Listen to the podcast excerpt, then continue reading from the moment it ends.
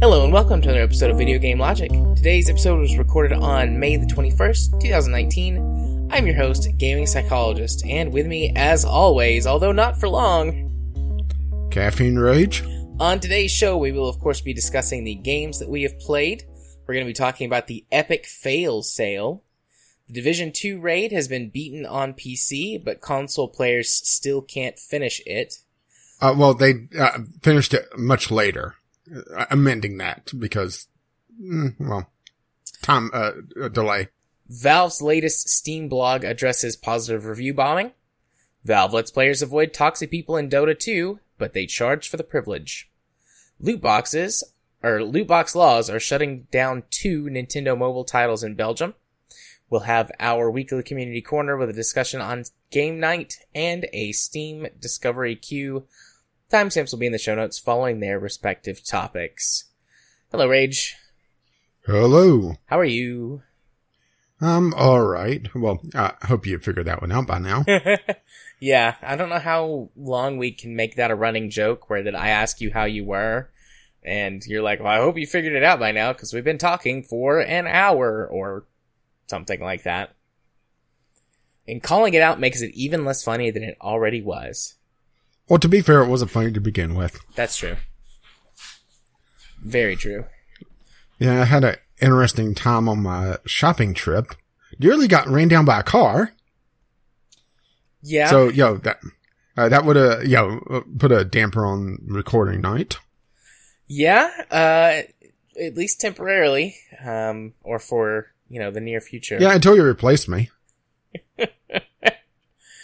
Oh, I couldn't Yeah, replace you, essentially someone, uh, decided, uh, you know, stop signs are for losers and they cut through a parking lot at 30 plus miles an hour while staring on, at their phone. Uh, and my ride share was having me, uh, you know, go down the uh, block to meet them. So nearly took me out. Uh, but the person almost, uh, took out a utility pole at the uh, same time. So yeah, that would have been messy. some small amount of karma. Uh, yeah, you know, they, they kill me, but, you know, uh, wrap their uh, car around the utility pole at the same time. But yeah, I ended up kind of throwing my back out, almost just, uh, dodging out of the way. I mean, they missed me anyway, but, you know, that was, you know, insurance and I was rather sore for the weekend, so I didn't play too much. Yeah, I'm kind of in the same boat, but for different reasons. Um, I had a whole bunch of time set aside this weekend initially, play some games, uh, some new stuff. I'm going to be talking very briefly about Anthem, but I had intended to play that a lot more than I got to. Uh, but I had some stuff come up this weekend. We needed to help some friends out with some things, and then I wound up having to do a bunch of yard work because it, I, it dawned on me like, so I'm, I'm house sitting for my parents next weekend for Memorial Day weekend. They're going to Texas for a family reunion because my dad's from Texas. And, um, I was like, oh, I'm not going to be home, which means that if I don't mow the entire yard, then the backyard is going to go three weeks without getting mowed again. And it's getting warmer and sunnier and the grass and the, all of that sort of brush or like really thick grass we've got back there is going to get grown up and then it'll be a nightmare to try and mow it. And then I was like, well, if I've got to do that, I'm going to be working in the yard all morning. There's some other things that need to be done, but I'll just get them done and then I'll get brownie points with Katie and she won't yell at me for procrastinating things. So I spent like all Saturday morning working in the yard and then Saturday afternoon when I was to play games and relax, uh, needed to help some friends out. Uh, Katie was helping them move. Uh, and then turns out that some stuff went down and then they like needed food and I was like, or in, they needed food and they were moving so they didn't really have a place to eat. So then they came to get food from our house for dinner and I had to like clean and cook because Katie was helping them. It was like my whole afternoon on Saturday. And then Sunday went kind of awry as well. So I also did not get much time to play new games. I played a lot more Mario Party with my kid and some things like Train Valley 2 and uh, I did the equivalent of dailies in EVE Online, but you know, we're not going to talk about all those things because there's nothing really new to say about them. So, how about what I did play? Yeah. I didn't really have any uh, odd interactions on the bus outside of one guy just randomly started talking about him growing up and uh, beating ever living shit out of his dad, which was weird. There, there's something about me that people just randomly talk to me. Maybe it's just, just the fact, hey, I can talk to the cripple. He won't walk away. Yeah, but I am excited to hear about your first game. Uh, so why don't you go ahead and tell me? So the Guild of Dungeoneering. This was a Twitch game or uh, giveaway game like two or three months ago, and it's been kind of on the back burner to go back and check out at some point. And I realized Sunday night, you know, I haven't played a damn thing because I've been semi laid up with just my back hurting like hell. So I decided to pick up something that, you know, was pretty easy to play and, uh, you know, get a decent opinion of it. And I was kind of wrong because I'm not sure what I think about this game because it's a little strange. So the Guild of Dungeoneering is a, uh, another deck building game. Uh, that seems to be my thing lately. I don't know why. Um, meets a roguelite. So sort of, um, uh, Slay the Tower, is it? Uh, Slay the Spire? Slay the Spire, yeah.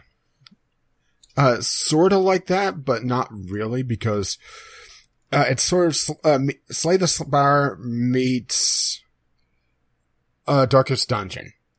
But sort of an anti-Darkest Dungeon. And I'll get to, uh, why in just a moment. So, there's two different variant, or two different essentially areas of gameplay. There's the Guild of Dungeoneering itself, where you're building up the guild and unlocking various things, unlocking more loot that you can find in the dungeons, uh, unlocking new character classes, uh, new heroes to take in, or dungeoneers as they call them, and uh, just building out your various options. Uh, you eventually unlock blessings that you can take the uh, into the dungeon which uh, for the first level of uh, either uh, affect the first two battles goes into or goes into effect after the first two battles depending on which it is. So like uh one is plus physical damage for the first two battles. One is plus two health for the first two battles. But then there's like the loot one that is extra loot after the first two battles which is a more long-term item it's an interesting concept. And there's a lot of interesting things here. There's a lot of humor in the game, which I really like. Uh, there's a bard that constantly sings about your, uh, your, uh, actions. So whenever you unlock a new class, it has like a, I would say a 10 or 15 uh, second song about the class. That's usually pretty humorous. Uh, almost limerickish. And of course, I'm blanking on any of them right now. Uh, whenever you succeed or fail, you get a limerick. Uh, whenever you unlock a new area, you uh, get another little song. And the game is very charming in that, where you uh, have this kind of semi-chill music, but then uh, the uh, narrator kind of pokes fun at you for losing, but not not GLaDOS, yeah, level of meanness, but yeah, a little bit of kind of just ribbing you. You know, like, ah, you failed. Let's try it again. Which I appreciated.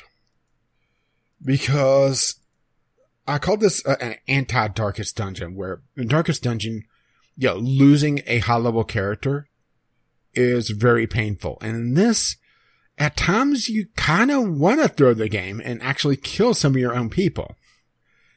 And that comes down to just how random the game is. And I realize random and a roguelite. Gee, there's something new.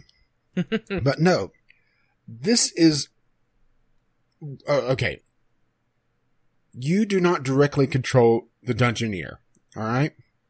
Instead, the dungeoneer has a set of rules they follow. So they constantly want to explore the dungeon. They constantly want to get loot.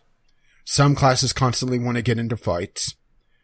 and you build the dungeon around them out of a deck of cards, which includes the dungeon itself, the monsters, and also various loot. So gold coins, silver coins, gems, chests, that sort of thing. And on top of that, you have wells that uh, could be either a positive or negative influence for the next fight or permanently, depending on the well you pull out of the uh, random lot. And uh, uh, uh, altars of fate, I believe they were called, where you uh, get divine favor that you can cash in during a battle to draw an extra card or burn a card to uh, get rid of one to get a different one. Or uh, I can't remember what the third level is, but the more uh, favor you have, the more options you have to draw extra cards or to manipulate the battles. So there's uh, that random element to begin with, and sometimes various characters get uh, scarred, which are essentially a either positive or negative trait. There's two different types. There's ones that just flat out stat bonuses. They get an extra health or uh, they'll uh, have an extra card to start off with. But then there's the negative ones, like they uh, uh are thinking very highly in themselves so they're constantly going to seek out higher level monsters uh, to begin with. So if there's like a level four uh, monster, oh, I could take him. Let's go. No, no, no, you can't.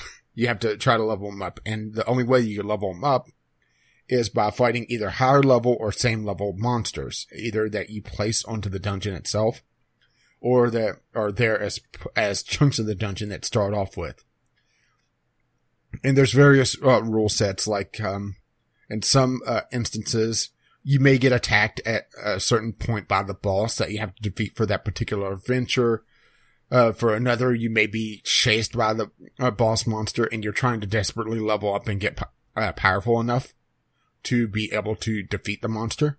And if you lose that character is gone. Which sometimes is a good thing because of those negative traits that uh, could be picked up. But the negative traits could also be counterbalanced if you get that uh, particular trait again and turned into a kind of a mixture of a positive and negative trait. So, uh, the, uh, I can't recall the uh, trait exactly, but the one that makes them seek out higher level monsters, well, they may get extra damage against them or they may get extra health against them that sort of thing to try to counterbalance it, but you have to get luck of the draw to counteract that negative trait. So, yep, you can see where the randoms is starting to come in and it's, yep, it's one of those things that I'm not sure how I feel about the game just because of uh, it's a lot of luck of the draw. But if you're looking for that sort of thing, it's a pretty charming little game. Uh, I've unlocked five or six different character classes, and the character classes essentially respawn after one adventure. So, uh, let's say you killed the ranger, for example. Well, they say, okay, well, you killed that guy. We're going to put out some wanted posters and get a new one. Uh, go on another adventure while we go uh, look around, essentially. And different characters have different strengths and weaknesses. Like the ranger, uh, their thing is all their attacks are ranged which for that, it gives a haste to all their attacks, so they always attack first. If that isn't the case, if you don't have a quick attack, the monster always attacks first, which puts you at a, a disadvantage to begin with. And I mentioned this was a, a, a deck building game. As you progress through the dungeons, you're getting loot and you have to counterbalance what you get. So you may get a helmet that gives you extra strength, but it also gives you a card of stupidity, which does absolutely nothing. And unlike my game last week, uh, having cards that do nothing are very detrimental to you because they're eating up a lot of uh, space and your hand size is pretty small in this. You only start with three cards to begin with and you're only ever drawing one extra card. And some monster types love to try to mill you uh, to essentially make it so that you're constantly top decking. You are able to block those some of the time, but other times you want to have more card draw. So there's a very interesting element of trying to balance out your deck and balance out your stats at the same time. So you may have some tough decisions. Okay, well, if I replace uh, the uh, pointy stick with the uh, ice cream scoop, and no, I'm not joking. Both of those are actually weapons in the game. Um, I may lose some physical damage, but I may gain, uh, gain some magical damage, which is treated differently. Uh, there's uh, essentially three types of uh, block in the game. The, the, the card game itself is actually fairly simple. Each side plays a card. Monster side goes first unless you have either ranged, uh, which uh, makes it so that you go first always, or you're using a quick attack. Uh, physical damage and magical damage are considered two different two different types of attack, and can be blocked by uh, two different types of block, uh, either physical block or magical block. And then there's a third type, which is a combined, which will block one of each at the same time because they go off at the same time. Okay. Uh, which, like I said, it makes it for, uh, for a lot more strategic options and a lot of uh, sitting there and thinking, huh, okay, do I want to, uh, swap for more magical block because this dungeon has more magic creatures or do I want to focus on uh, a combined blocking? And each uh, charge of block can only block uh, damage once. But because physical and magical uh, damage is fired off at the same time, they're considered a single round. So having a combined uh, block sometimes is an advantage, sometimes it isn't. Uh, like I said, there's some interesting uh, strategic choices, but at the same time, just that randomness can be very off-putting, I think, to a lot of people. If you start to understand just how the dungeon uh, works and how uh, the uh, essentially the rule set of the dungeoneer, how they move, you can manipulate it to some degree, but at the same time, you're still at the mercy of the cards. And getting someone that's been uh, that's gotten some positive traits essentially uh, killed can be very detrimental, but at the same time, every time you go on an adventure, your dungeoneer starts at level one with no gear. So, only thing you're ever really losing is that character for one adventure and any positive traits that they may have, which makes it so that the dungeoneers feel a lot more disposable than a character like in a Darkest Dungeon, for example where you don't feel as attached to them. Uh, and that, like I said, at some, at some points, whenever you have just bad rolls of the dice, uh, you kind of want to get rid of them. And, and sometimes it's just a no-win scenario. You get a dungeon that you're getting bad cards to, uh, to build a layout. So you're not able to level up properly and you may just get in a scenario where there's no way for you to win no matter what, which can be very frustrating, but at the same time, you know, that's kind of the name of the game. I'm trying to think if there's anything else to really highlight, but I'm not sure if there is. I haven't gotten terribly far in it. The Twitch version had both the main expansions. I will say that it does feel a little overpriced for what it is. On Steam, it's, I believe it's 15 for the base game plus, yeah, it's 15 for the base game plus another, well, well, it's 17 for uh, all the DLC, but that's including the soundtrack, which, like I said, the soundtrack, it, it's very, uh, uh, humorous. But at the same time, it's one of those things that over time, I'm a little concerned about it being repetitive because I'm already starting to get the same little ditties over and over again for loss. Uh, and even victories actually, which it makes it so that it's not something I want to play for a long period of time, which is a little disheartening because it is a very charming game, but yeah, right.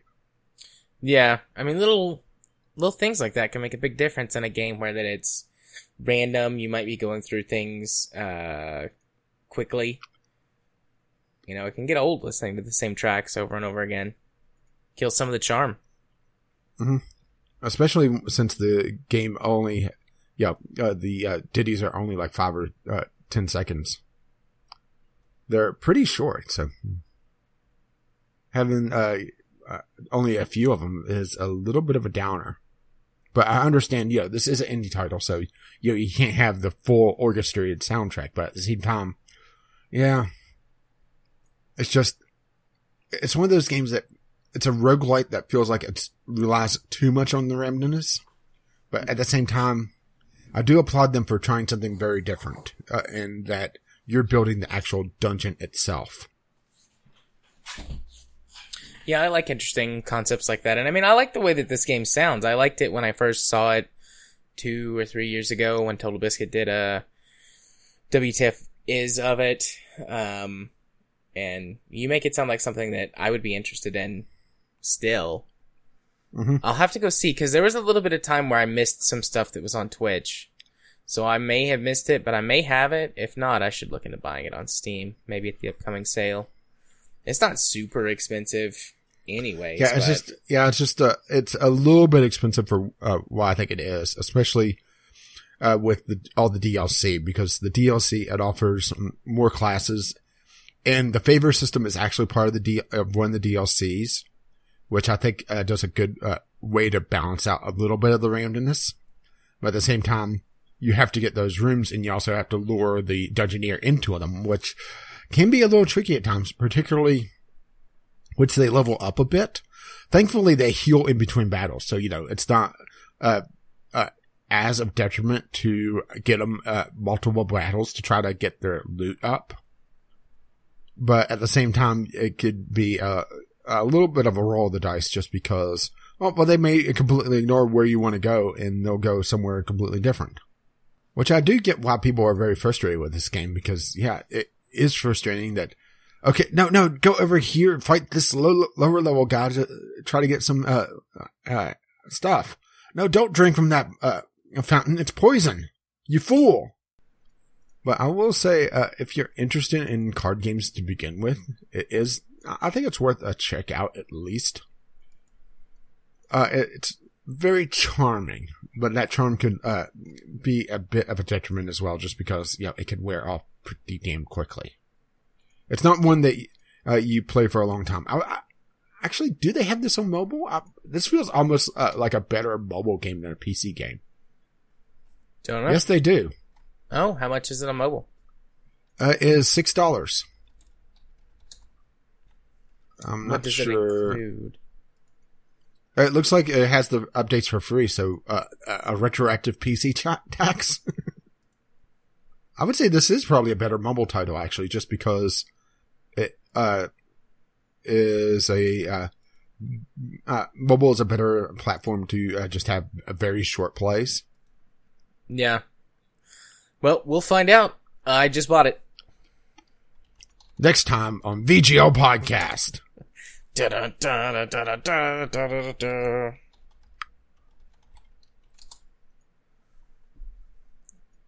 There we go.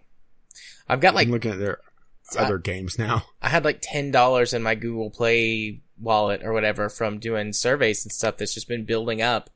So Yeah, and you gotta use it sooner or later. Yeah, I think it expires after a year. Yeah, but as you buy stuff, it you know, uses the oldest uh, currency first. Yeah, but So, you know, they are kind of about that. Huh, that. This is actually the same company that did the mobile version of Banner Saga. so we'll we'll see how good it is on mobile next next week probably, maybe in two weeks. But yeah, yeah, it says, uh, watch out for ice cream headaches. Our second adventure pack is available as a free update. So yeah, it has the DLC. And I will say that a lot of the interface felt like it was built around mobile. There was a lot of click and drag to um, move through stuff. If it wasn't built for mobile, yeah, it's definitely mobile friendly. Yeah, So I guess we'll see how uh, you feel about it. indeed. I'm looking forward to it.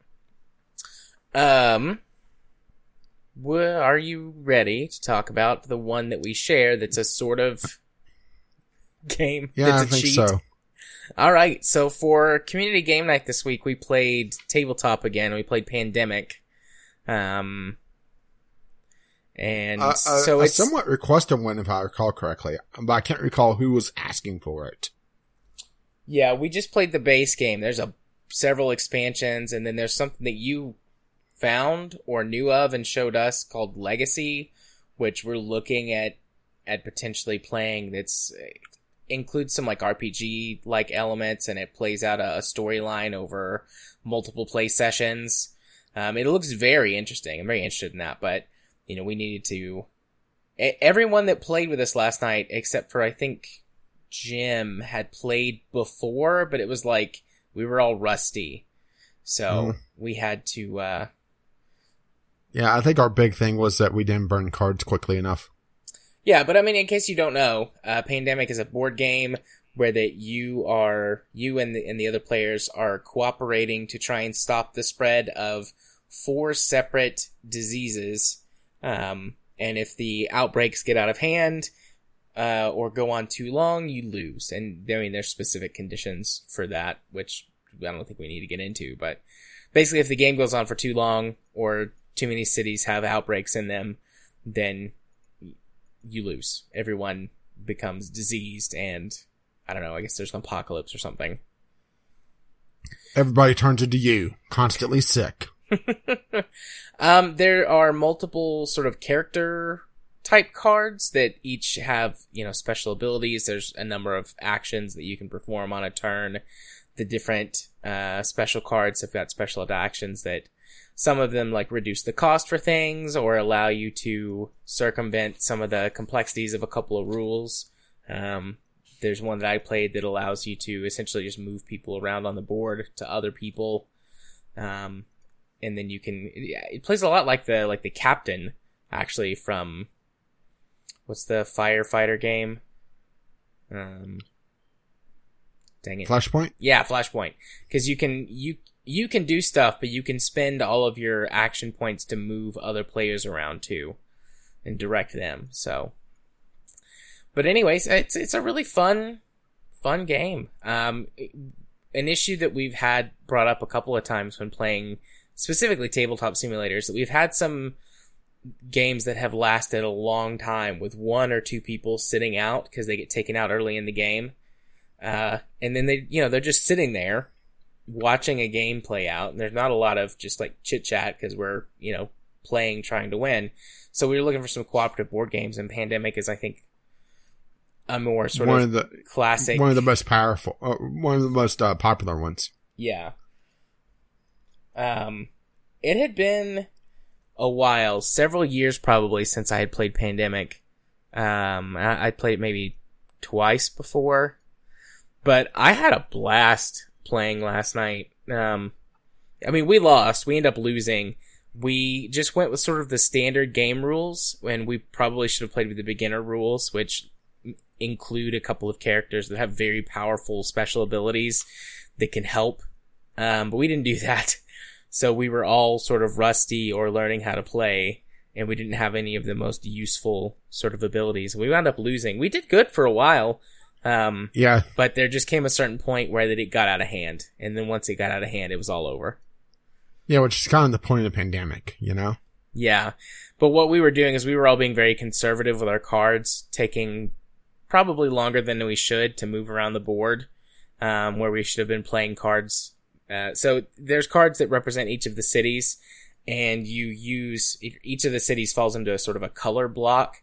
And if you collect enough of the cards uh, from a same color, that's how you can research the cure for a disease.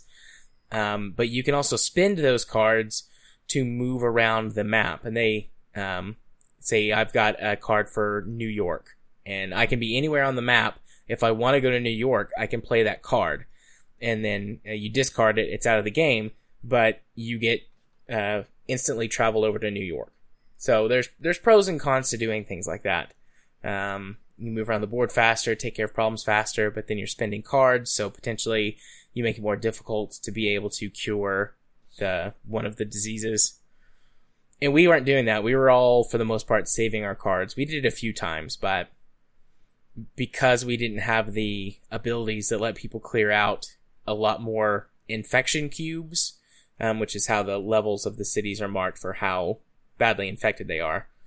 um, we were wasting a lot of our action points moving more slowly. I think it's called by ferrying, but essentially Uh, you move to yeah. an adjacent city, which Uh, one of your actions. Yeah, ferry or drive, depending on land or sea. Yeah. Um, but I mean, I I really like Pandemic. I love playing tabletop. Tabletop is one of my favorite things that we do for game night because there are so few board games, good, interesting board games that I get to play with people. Because most people in my life play, you know, Monopoly and And they think that's the height of tabletop gaming. yeah, or uh, and they play Monopoly wrong. Yeah, everyone plays. Everyone hates playing Monopoly with me. I'm like, if I'm gonna play Monopoly, we're gonna use the rules, motherfucker. We're gonna use the actual rules, and then everyone hates it. I've learned like how to game Monopoly. Like I've learned all the statistics for like most landed on spaces and things like that. And as long as I get a few Oh, you're good- one of those. Mhm. I want to ruin people from playing Monopoly. I used to love it. I used to love Monopoly, but then I realized like, oh, there's a whole new world of interesting board games out here. So now I just try and ruin it for people. One of the biggest fights that I ever had with Katie in the early stages of our relationship was over Monopoly. And I was, I was being an asshole, but you know, I was like 19 or 20. Um, this was, no. Yeah, this is before we were married. I think I was 20. So, I mean, I was just being an asshole. I deserved it. I deserved all of the, what she said to me. But anyways, I'm not derailing into my past relationship issues too much. But yeah, Pandemic is an excellent board game. Um, I don't know. Do you have anything to say or add or? Uh, not terribly so. I mean, it's just, uh, uh, losing is part of the game, so it's, uh, losing is fun. It's the Dwarf Fortress of, uh, board games. Yeah. Uh, but yeah, I do agree that we just, uh, yeah, didn't expend our cards like we should have, so we let things, uh, bubble uh, a bit much. Yeah. Another thing we did that I didn't think it mattered as much at first, but then you pointed out to me was that you're only supposed to play with four people if you're not using one of the expansions that lets you play with more. But we were playing with five people. And, you know, the card deck runs out at the same rate with five people as it does with four people, but everyone gets effectively less turns, which means that more chances for uh, infection and spreading the infection can happen. So it's more difficult for one person to cover sort of an area. Yeah, it makes people less responsive, and also because the deck is spread between five instead of four, it uh, spreads out the number of cards, so there's less chance of getting the five cards you need of the same color to get the cure, Yeah. Which is also a problem. We could come up with a couple of custom rules to play with more than four people, because something that would mm-hmm. help was the trading mechanic. The how the trading mechanic reads in the rules is that two people have to be in the same city, and the person, and it has to be the city that you want to trade the card in. So let's say that I want to give you or give Rage the card for New York. He and I both have to be in New York, and then I have to give him the New York card. I think a good custom rule if you're going to play with more than four people is just allow trading of any cards as long as both players are in the same city.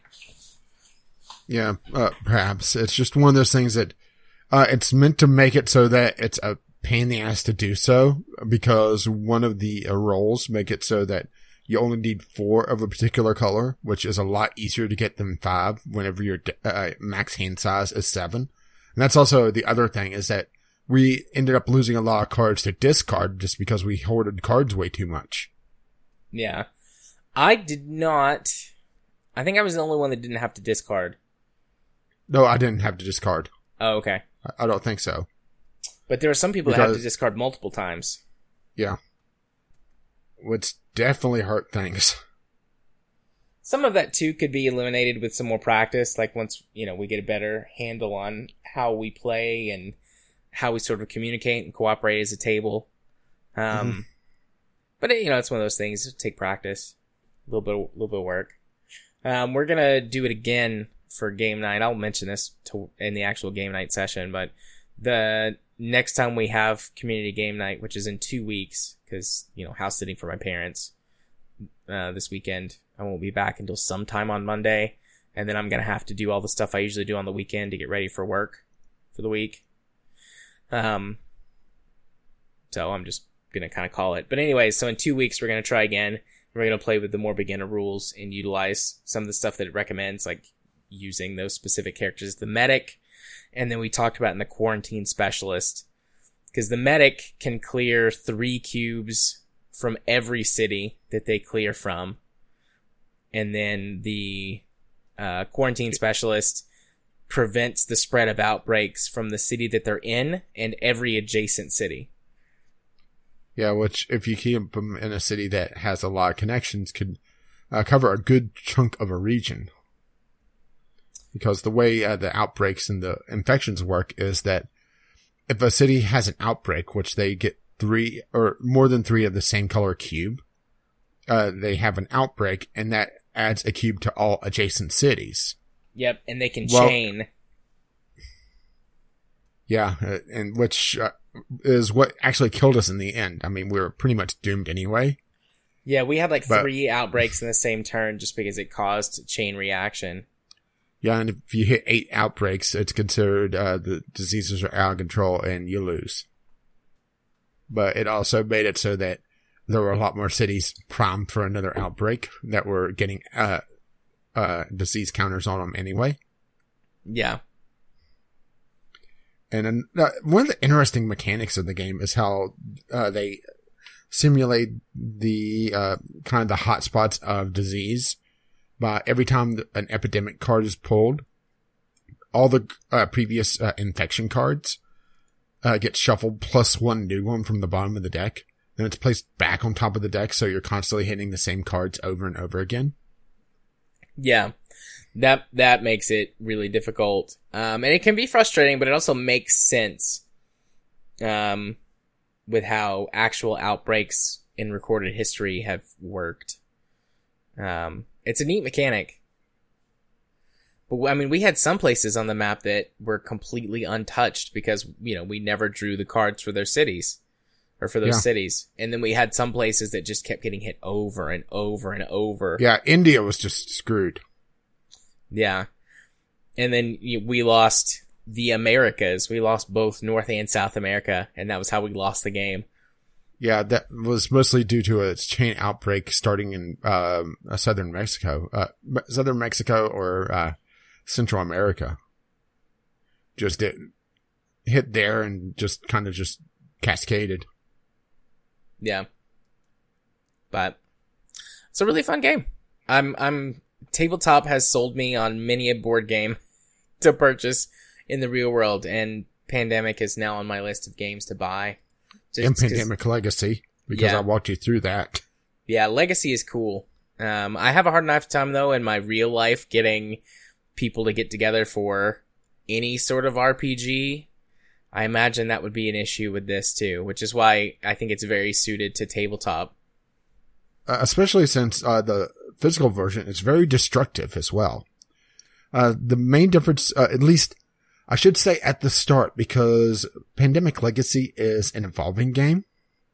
So as you both win and lose uh, games of it, you unlock extra rules that get added uh, as stickers to the rule cards. It changes the way cities behave because as cities get more and more epidemics to them, uh, it essentially plays out over the course of a year. Uh, they become harder to travel to as the cities essentially uh, slowly succumb to rioting and fall. So at one point, in order to go to a city, you may have to expend two cards from your hand, which becomes very difficult. yeah. But on the flip side, uh, if you win, you start getting uh, extra bonuses.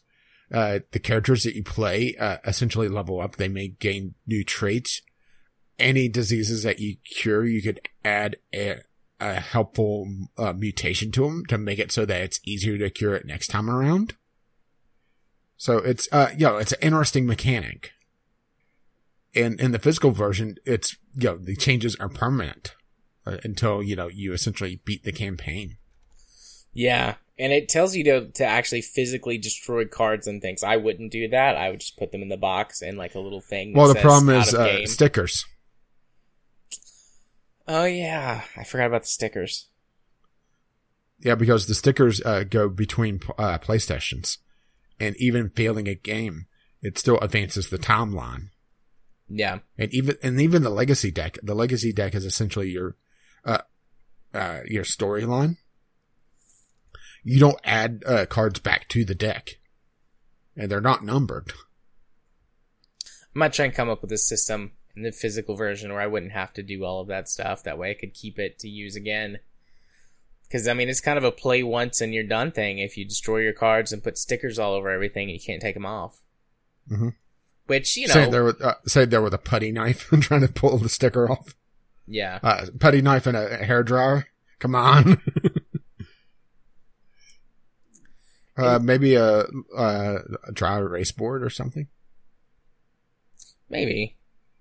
Um, or or could do like card sleeves, and then you could put the stickers and stuff on the sleeves. Although, Yeah, but yeah, then you use the stickers. I don't know. There's bound to be a way to do it. Yeah, which I actually think I figured out how to do the stickers on the tabletop version. Decals. I've never used decals in tabletop. I mean, I know what a decal is. I can kind of picture in my mind how it would work, but Yeah, Never. which uh, the the way it works is that some stickers actually go on the city cards to turn them into a city or an event card. Uh, the stickers go onto the uh, characters to uh, add uh, uh, both uh, pluses and negatives to them. So yeah, there's a lot of interesting mechanics to the game, and that's why I wanted to play it. yeah. Um, you know, we we kind of And, and there's also a pity box as well, which I found amusing. Essentially, if you lose, what was it, four games in a row, you open up this one box. It, it's full of like sealed boxes and closed uh, envelopes, the physical version that you're not supposed to touch until the game specifically tells you uh, through the legacy deck, yeah. which I just found fascinating. Um, but we, we you know we kind of tossed this idea out to the group. There were a couple people that said they wanted to think about it. We could always just run our own game. Mhm. I'm sure Katie mean, I would don't think play. Uh, uh, perhaps. I don't know. We'll see how it goes. Have to talk some more with the group first. I mean, we just sprung this idea out on Monday, so. Yeah. But anyways, yeah, pandemic, good game. Don't know if I have anything else really to say about it at this point in time, but I mean, I had a a good time last night. Yeah, I enjoyed it as well.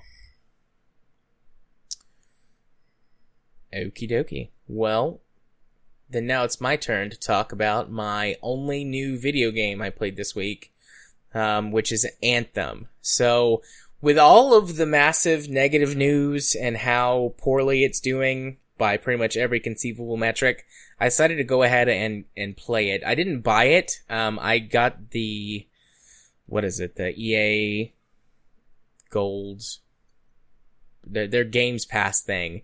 Um, and I, I got the version that lets you have like all of their games. It's, it was 15 bucks for one month. Um, so I'm to play Anthem basically for 15 bucks and then probably never touch it again. But, uh, I've played it a, a few hours, probably about six, seven hours total this past week. And for, you know, the size of game that it is, I'm still within the first half of the game. I've basically only been mainlining the story to to get that down. Um, I'm not really interested in loot grinding, even though I really enjoy looter shooters. Uh, it's more for the gameplay loop than just getting the loot itself. I don't really care. Like I enjoyed the division a ton, but none of the guns in the division are memorable because they're basically real guns that sometimes have different colors on them. Um, and Anthem's weapons are pretty similar in that regard. Uh, you know, they're just, I mean, they're not real guns, but they're just generic rifle, machine gun, SMG, rocket launcher, whatever. Um, and where Anthem sort of sticks out is its, uh, visual customization system and then its abilities. Uh, each of the javelins has fairly unique abilities. Um, so in case you've somehow missed all of this sort of terminology and everything for Anthem, it's Bioware looter shooter where that, um, you're basically in these Iron Man suits called javelins. There's four different ones and these are the equivalent of your character classes. You can switch at will as you unlock them. You unlock one every five levels or six levels. Um, like you, you can, and you can get them in any order. Like the, this, the sort of intro tutorial area has you play in the Ranger, which is like the jack of all trades one. But as soon as you complete sort of the tutorial set of missions, you can choose which one you actually want for your first one. It doesn't limit you in any way. There's the Ranger, which is jack of all trades, kind of middle ground. Um, there's the Titan, which is big, heavy, slow, uses the most powerful weapons, can take the most punishment, but you know the, the slowest. Um, designed much more as like a, a tank, although it can output some pretty massive DPS. There's the Warlock, which is focused more on using elemental abilities. It plays kind of like a wizard, hence why it's called the Warlock. Um, it's glass cannon sort of thing. Uh, you don't want to get up close and personal. You want to stay far away, focus on sniping and using the abilities. There's, what's the fourth one? Uh, I forget what it's called. It plays the most like a Warframe. It's extremely fast, melee focused, high burst DPS. Um, you want to get in and out as much as you can. It's the only one that can triple jump, um, and it can do the the most dodging in terms of like when you're flying around or if you're zipping around on the ground. It has the best dodges. Um, so those are the the four main uh, classes or javelins or suits or whatever you want to call them. Most of the equipment is shared. Uh, there are a couple of weapons that are limited to the Titan as the only javelin that can use the miniguns and grenade launchers. But otherwise, every javelin can use every other weapon. Uh, so you can just sort of, you can create loadouts and share weapons among javelins if you've got one particular weapon with some good bonuses or that you just happen to like the way it feels and and share it amongst them if you want to switch back and forth. But uh in general i'm in i'm in two minds about this game. There's some aspects that i really love about anthem. Um it looks great.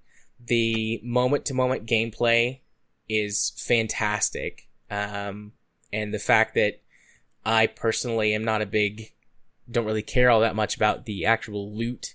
The fact that Anthem's loot system sucks doesn't bother me on a personal level. I recognize that it's bad, but you know, I it doesn't bother me. Um, and then there's a yeah, lot you're of weird. You're playing a looter shooter for no loot. I know. Um, and then there's a lot of things in there that are are hooks. You know that that that say like, hey, this you know Bioware did have a hand in some of this. There's a lot of story hooks that could go somewhere interesting in a more traditional RPG. They don't, which is, you know, why I'm in two minds about it. There's some very interesting characters that you run into. The background lore of the game itself is, I think, fascinating. Um, it seems pretty straightforward to me. I saw, I've seen a lot of stuff online about how people are confused and it's like they never explain anything. And some of the explanations are definitely in sort of their codex section for this game, which they always are in, you know, Mass Effect and um, Dragon Age both have extensive encyclopedias in the game about stuff. But the gist of what's going on so far has made sense. I mean, maybe there's some stuff more convoluted later on, but I don't, I've not been lost about sort of the key story components. Um, so the background lore is great.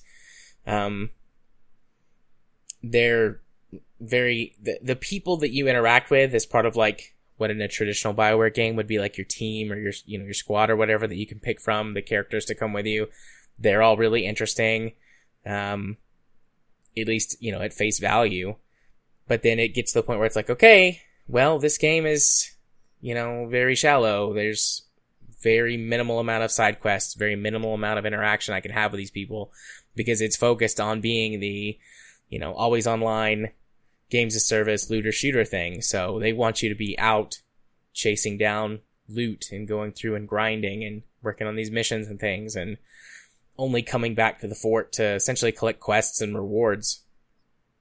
And I see what this game could have been if they hadn't changed, if they had changed almost nothing about it, but instead of, you know, if they'd kept all the gameplay, if they'd kept the same sort of direction for the game, except instead of saying, let's make it an online uh, games as service game, let's make it a single player RPG type game, um, where that you do have a lot more of these traditional RPG elements, much deeper storylines, quest lines, interactions with characters. They could even keep it fairly separated between like you go out into the overworld map for your missions and to explore and do stuff, and then you come back to Fort Tarsis and that's mostly character, you know, interactions with your team, advancing the story, poking around and seeing what you can do, building relationships, just all of that stuff that you think of when you think of Mass Effect or Dragon Age. But and and the game itself works fairly well as a single player experience for going out and doing the missions and stuff. It's designed to scale based on how many people are in your team. And there's only been a couple of instances where I have been with other real players. There's a few missions that have some NPCs come with you for one reason or another, but, um, you know, I've only actually worked with real players a couple of times. So the game plays very well individually and there's separate dialogue for whether or not you're with someone or not. So the game already has it built in, you know, where that you can run these missions solo and it just acknowledges you, the player. And then the game progresses at the pace that you want to do instead of that classic thing where it's like, oh, and there goes the level 20 something guy zooming off at the beginning because he knows where to go because he's done it before and I don't. So I'm just going to stand here a minute and wait for the dialogue and the marker to pop up. So the gameplay itself works as fully single player. Um, you know, I would could understand if they had issues with maybe AI pathing or you know the AI handling the flight system in a non-scripted way, so you don't have the squad of people going with you. But it you know it still works, just you going out completely by yourself, doing stuff, and then coming back as needed. So it it's frustrating and it makes me sad to think like, you know, they have built an excellent sort of skeleton of a game or an excellent what's the way to say it it's like it you look at it and you know on its face and you're like aha this looks wonderful and you've got all of this stuff built in here. And then it's like you know you peek behind the curtain and it's like oh there's actually nothing here. It's very shallow which sucks because it's got a lot of hooks to where it could be deep. And you know it also falls into that trap of well, maybe they've got more storyline stuff planned, but because it's on their roadmap or whatever, and the game's basically dead, we'll never know how the rest of the story turns out. Oh, don't worry, they'll novelize it like uh, Mass Effect Andromeda, right? yeah. Um, or put it in comic books. But uh, well, to be fair, you know, I, I think the sh- um, story is probably a little too shallow for a comic book. It, maybe a comic strip. Touche. So, you know, I don't feel like I have wasted my money or my time. I've genuinely enjoyed what I have played in it so far. And I, I went into it with expectations that I think properly set. I think if I had jumped on this game, you know, day one, I would have been disappointed because, you know, I was, was hoping for more. And going back, you know, months to where we talked about this game in the past, you know, I had said multiple times, like, I want it to be good. I really want it to be good because I love this concept and this idea of, you know, basically, uh, role playing Iron Man. But I don't expect it to be good. I hope I'm wrong, but I don't expect it to be good. You know, so I think my expectations have been on the level for a long time. But waiting to this point in, in post launch to actually pick it up and play it I don't, uh, I didn't have any misgivings about what it was. It, it's still a little bit saddening to, to look at it and be like, you know, you could have actually done something with this if you'd had some leadership and been allowed to turn it into something more traditional. Like it could have been a really, But hey, Bioware Magic. yeah. And magic fizzled out in more ways than one on this one. Um, Well, to be fair, the Magic's been kind of dead for a while. yeah. But I'm at the point in the story where that I don't know. I mean, we we've already talked about this, but I don't know if you, as in the listener, remembers when the game first came out. There was this huge complaint about um, the game artificially gaining your progress behind a bunch of random ass challenges at a certain point in the story. I'm there, but the game, um, and and I didn't realize this. You told me this that they patched it and fixed this or changed it. But the game tracks your progress on all of those things from the moment you start playing.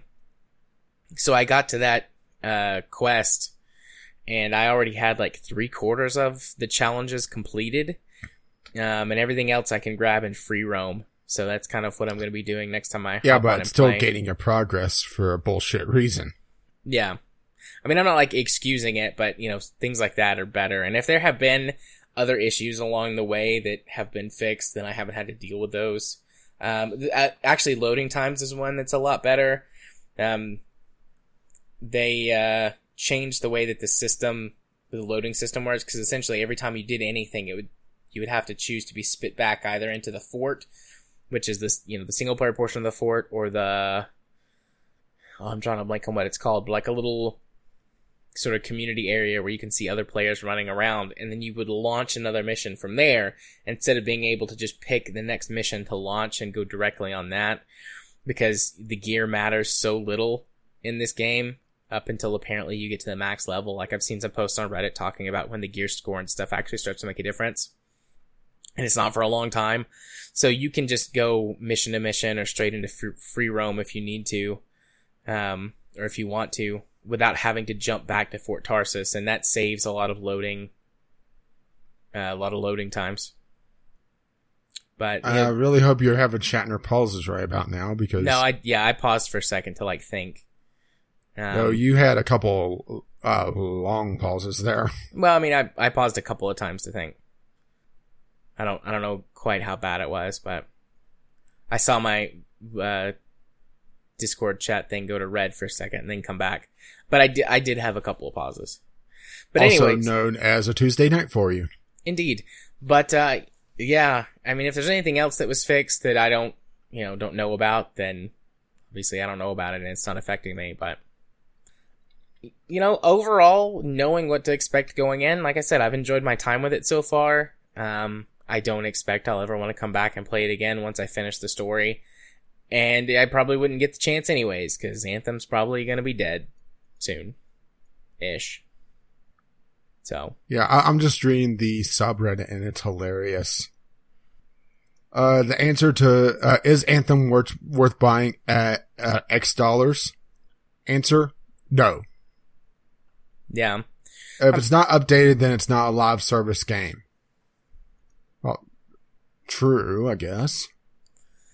Yeah, you know, depending on what you want going in, you know, the 15 bucks feels alright to me. But if you don't like this type of game, if you're not interested in this, in looter shooters or whatever, or if you want a better looter shooter, or a, a looter shooter with a better loot system, like it's not worth 15. Yeah, Warframe or even Destiny.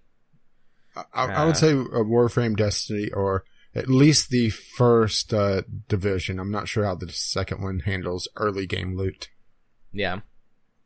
So, But Warframe uh, has closer to the feel of this. yeah. I'll probably and also, well, the o- open world areas of Warframe, it has pretty much what you wanted was uh, instant Iron Man access uh, through the Archwings. yeah. Now, once you uh, uh, research it, which our guild has it, uh, you're able to uh, instantly call it down and be able to fly as much as you want. Oh, and there's also hoverboards. Woo, hoverboards. uh, and not crappy little you know uh, boards with two wheels on them. I'm talking fairly fast, uh, you know, actually off the ground hoverboards, Marty McFly style. Woo. My brain, for some reason, just went Freebird. But yeah, that's Anthem. I'll probably talk about it one more time once I actually beat the story and just, you know, sort of wrap up how that went, um, and discuss it. But I mean, I'm not gonna even try and do raids or any of the, uh, not What you don't want to be disappointed by the loot. yeah, I'm not gonna do their strongholds, which is the equivalent of the dungeons.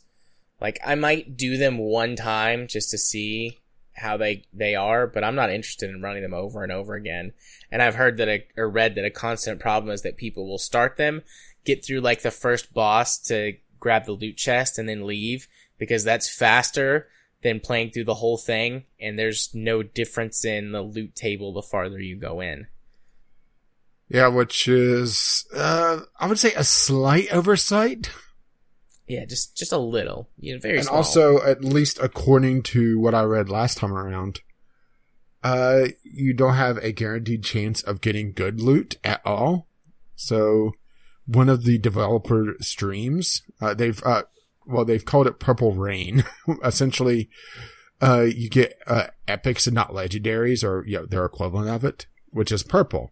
yeah, Well, in one of the streams, as they were talking about loot problems, they opened up one of the final chests in the stronghold and it was all epics and all the developers just went quiet. it was hilarious. but needless to say that uh, if you're looking for a good looter shooter, this is not it. If you're looking for a good Bioware game, this is definitely not it. If you want to pretend to be Iron Man for a while, well, this is probably your best option on PC. Or I would say in general, there hasn't been a good Iron Man game, has there? No. I've heard that the VR game, the Iron Man VR game is interesting. Uh, but I don't think it's out yet. I think it's just like pre-release stuff. So, but the, the Iron Man movie tie-in games are garbage. And other than that, I'm not sure that there's been an, any Iron Man game. I mean, Iron Man features in some other Marvel games. Iron Man's pretty good No, in no. Lego Marvel Superheroes. I, I was about to say, wait a minute, uh, uh, the Lego games, th- there's your Iron Man game. Yeah, but Lego Marvel Superheroes continues to lose my save data, so I'm mad at it. I'm not playing it. My kids Yeah, pretty much that- stopped asking to play it too because Mario Party, so yeah, but it has to be more enjoyable than, uh, Anthem, right? yeah. Um, but yeah, I, I just had a thought. Um, let's see, uh, settings, preferences. I I wonder if you could set a Dropbox, uh, folder on the save site so that it constantly updates and whenever it loses it, you can just refresh from Dropbox. I don't know. I could probably do that on on PC, but it's on Xbox that I've got it. So, Well, there's your problem. You're a peasant. well, my kid's not quite versed in keyboard and mouse yet. and you're starting him on uh, gamepad. Uh, gonna have to call Child Protective Services now. He's he's big into the Wiimote right now. He likes to point at things. Well, how about we point and laugh at something? Let's do that. Let's do that. Let's move on to our first news topic of the night, which is slightly editorialized. Although, given the headlines that I've seen, it does sound honestly. I, I would say this is actually con compared to some of the headlines I've seen. very true. Uh, the Epic Fail Sale. So, And plus, it rhymes, so you know that's even better. indeed, almost as good as alliteration. Yeah, but not quite. So, um, if you haven't been paying attention to gaming news, there's been a slight sale over on the Epic Game Store because every single site decided they had to uh, cover it. And, um, I I believe clusterfuck would be the proper term for this. Yeah. So Epic, um, I mean, they, you know, they, they're having a store or a store, a sale on the games in their store. Um, and there are several things that they have done, which at face value are like, oh, that's pretty cool. That's Epic trying to like be, you know, big and competitive against Steam again.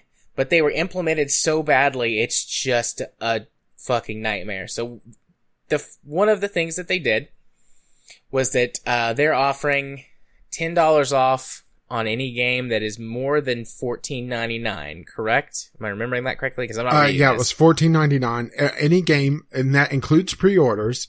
Anything on their store was ten dollars off. And it, and uh, here's the kind of the kicker is that they were taking out their own pocket.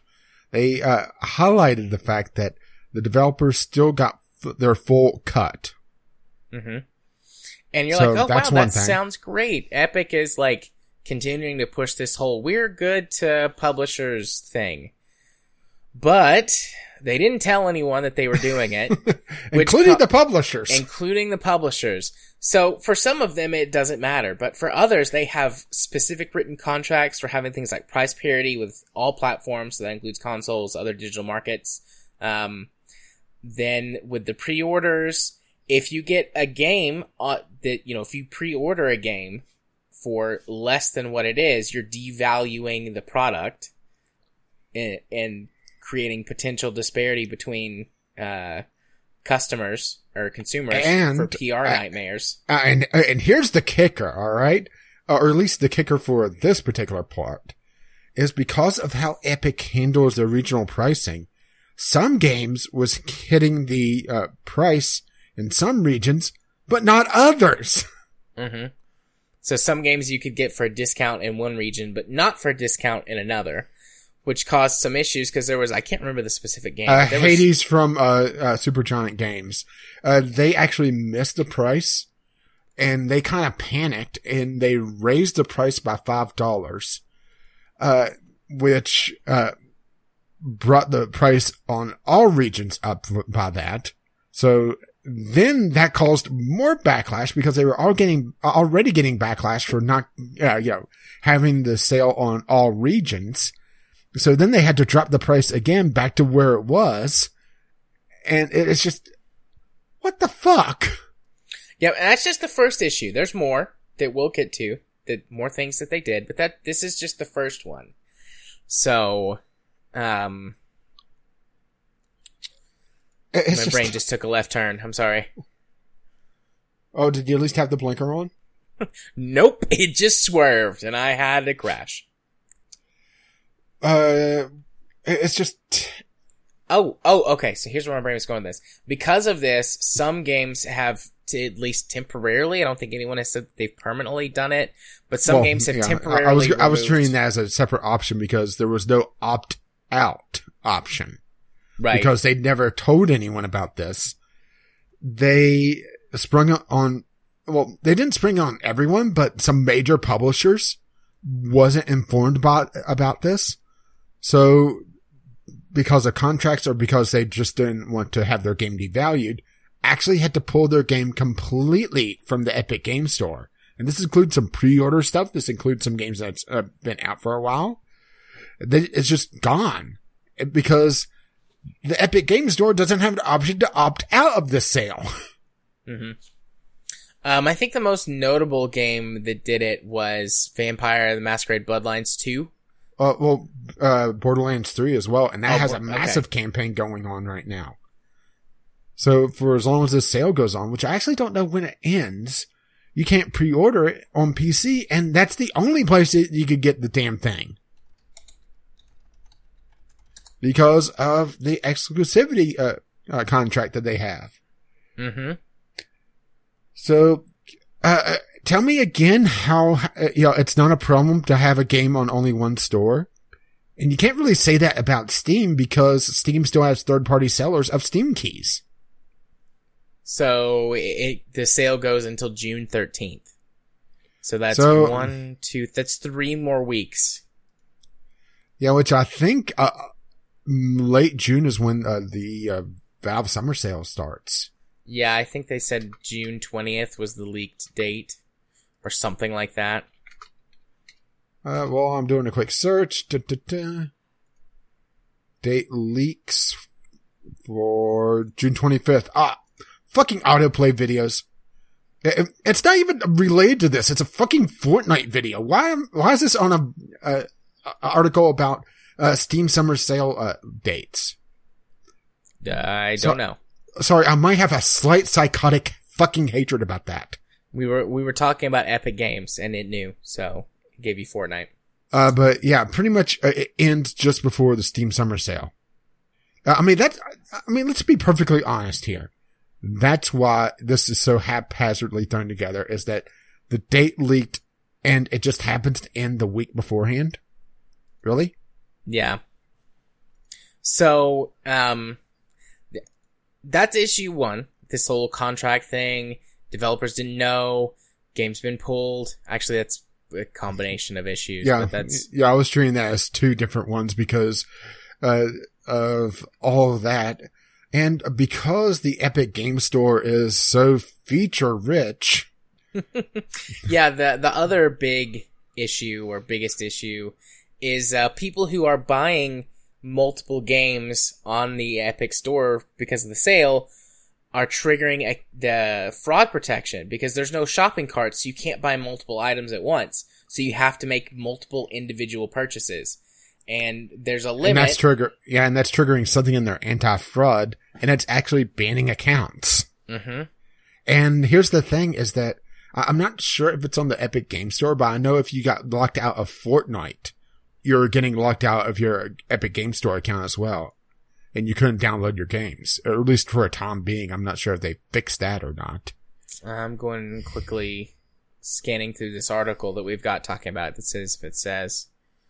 Um, But yeah, I- I'm, I'm going to say amateur hour. I mean, more so than usual. Yeah. I just telling people that they can't buy games when they're trying like locking their accounts when they're trying to buy games just ah, god that's Not, so not, not even have a shopping cart and trying to do a mega sale where people are going to buy a lot of games. I wonder if they didn't expect how many people will buy games on PC when they go on sale. Like, you know, they have learned no lessons from Steam, so I didn't expect them to pay attention to anything that's gone on with Steam sales. So I wonder if they just weren't expecting people to want to buy multiple games when they go on sale. Like sometimes all Well- it takes is ten bucks for someone to to drop Yeah. some money on something, and Uh, they've got especially uh, especially if it's a fifteen dollar game, you know, right at that uh, fifteen dollar threshold, and it drops down to five. Yeah. But I mean, it, you know, most of the games on their store now would have dropped at least $10 because of their $10 off deal, you know? So sometimes that's enough for people. You, it, like you, especially like you said, but you know, dropping something from 35 to 25, 45 to 35, like, Well, also the pre-orders because uh, this applied to pre-orders as well until you know some of those got pulled. You know, Yeah. uh, someone that was wanting Borderlands. Well, uh, they well Borderlands is a bad example, but uh, yeah, uh, let's say uh, yeah, someone or, uh, pre-ordered a game for full price. Oh crap! There's ten bucks off. Cancel the other pre-order and get that. And while they're there, they see, oh well, uh, this uh, indie title's uh, five bucks here. I'll get that. Oh, I'll get this one in, uh, as well. I'll get this. Oh, I'll get that. Oh, I'm locked out. Now I don't know the exact number of games uh, for this, but the fact that it's been popping up quite frequently, um, I'm gonna guess it's not a lot or a lot in quick succession. five games. It says Five on here game- in this article. If you buy Five five, games? games, uh, in, in, in a row, Uh, how how long a time frame? Um, it doesn't say. Uh, it just says if buying just five games in a short period of time was enough to get his account flagged as potentially fraudulent. I, w- I mean, I would assume that- that- pretty. that's just that's stupid. I'm not pulling punches here. That is just brain dead. yeah, no, this, yeah. I'm not. There's not a devil's advocate to play. They really screwed the pooch on this one. Uh, it, it would be hilarious if it wasn't so sad. But I'm laughing anyway. Yeah, you're Ugh. laughing at them, not with them. I mean, people uh, bitch and moan uh, that Steam uh, the store goes down for what is it like an hour or two uh, on the first day of the sale, but that's just that massive rush, and then the store is pretty stable for uh, most of the, uh, of the sale. Yeah, uh, this th- this is the equivalent uh, i would say the biggest thing that uh, steam has had uh, issue wise with us uh, with their steam store during a sale was a I guess it was, what was it, two years ago, a year ago? No, no, it was two years ago.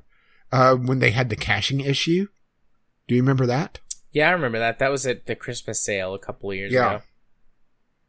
Yeah, I mean, even that was, uh, it was just, it was showing information, but it wasn't anything that was, uh, dangerous to know, you know? Yeah. There's been no, you know, mass bans because somebody bought a game too quickly.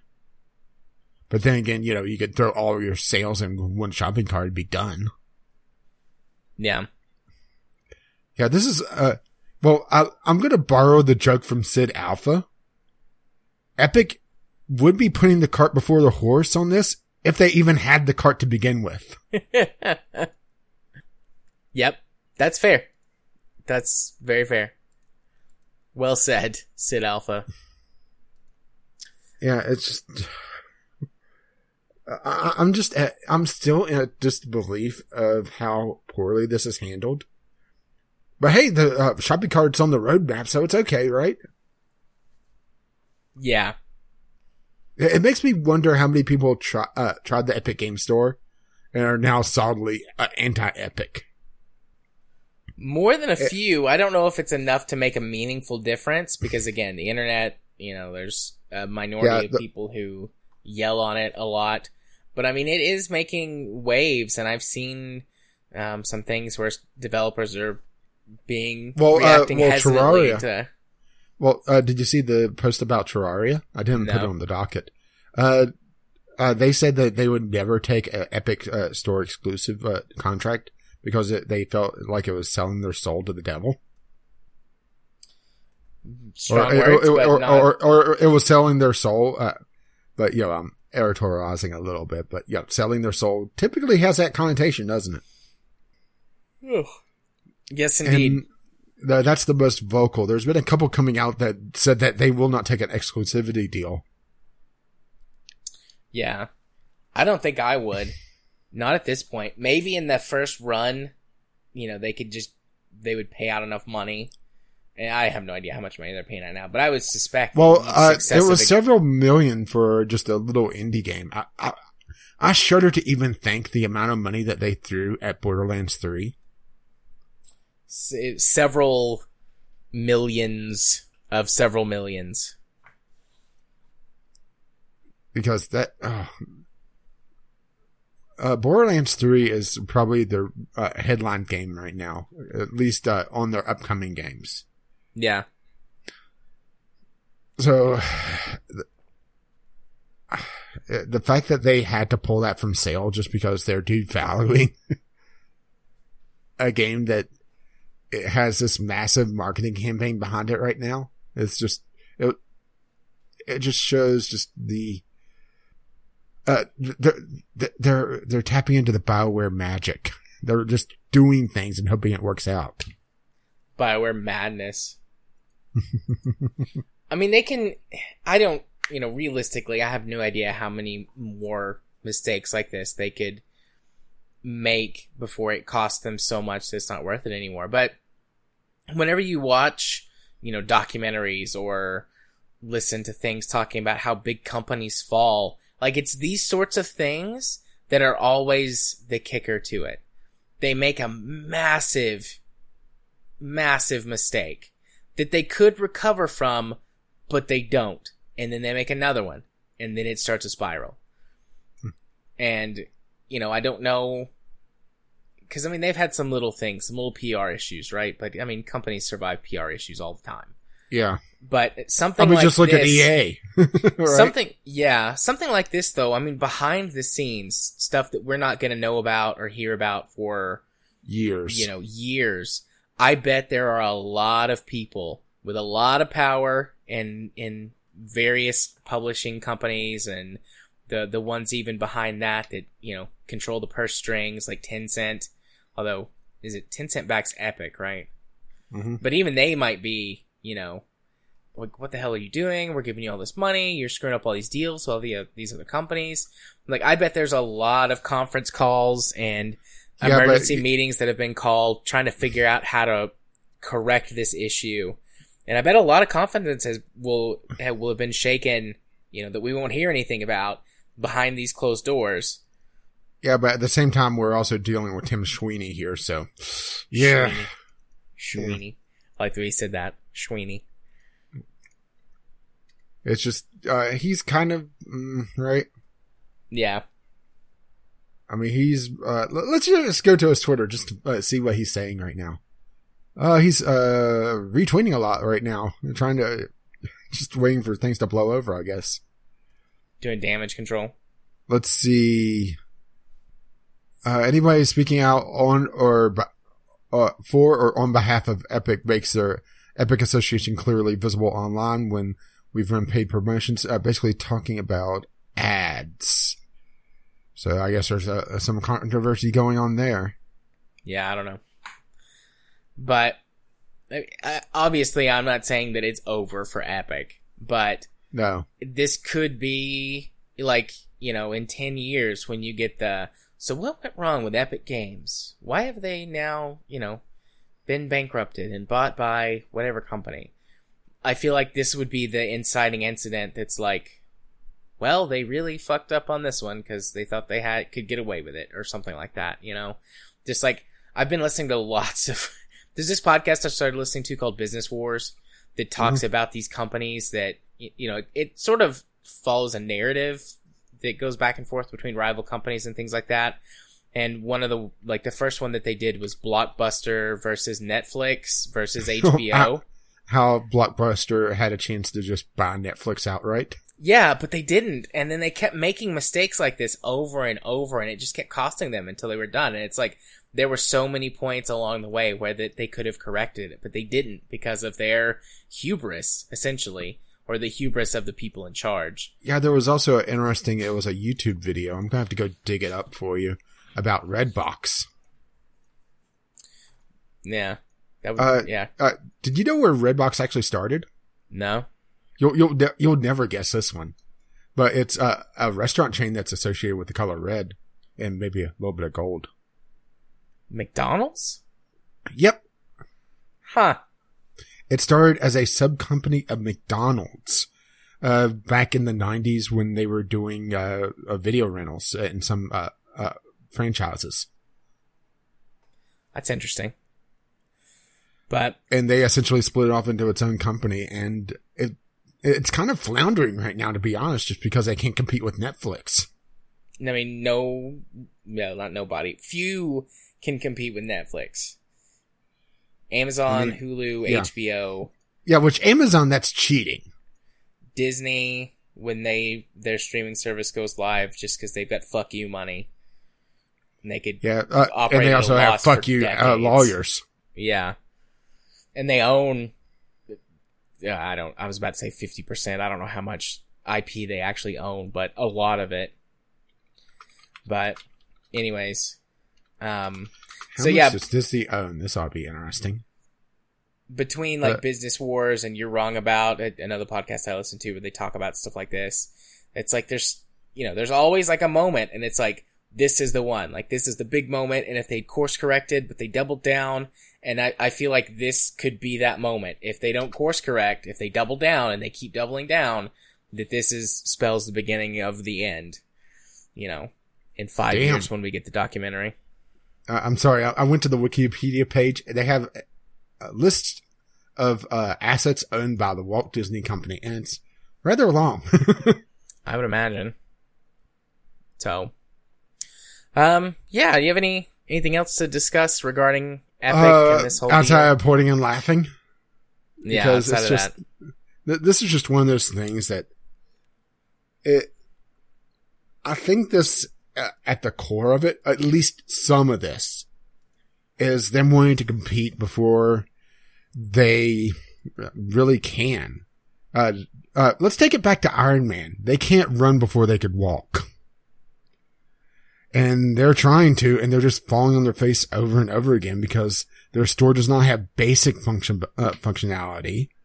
They do not have the business history or the, I would say the business acumen to know you do not screw over the publishers. You're trying to make this a very publisher friendly uh, storefront. As to going as far as saying that the storefront um, is made on their business deals for the most part. you know, screw, you know, actually getting little things like customers, right? Yeah. And they're so caught up on trying to out valve Valve that they keep failing over and over and over again. And it makes me wonder just how leery any companies that hasn't signed giant exclusivity deals are because they're at the whims of complete and utter fuck ups. There's no other way you could call this. Yeah. I mean, it's a disaster. PR nightmare, an issue with. And the fact that several companies may have broke their contracts out of absolute no fault of their own, just due to something that the store that they're selling exclusively on PC did out of just a whim. Yeah. It'd make me highly leery of uh, any uh, contract to sign to exclusivity on this. No matter how many billions, unless they agree to cover any legal fees due to their utter incompetence. Yeah.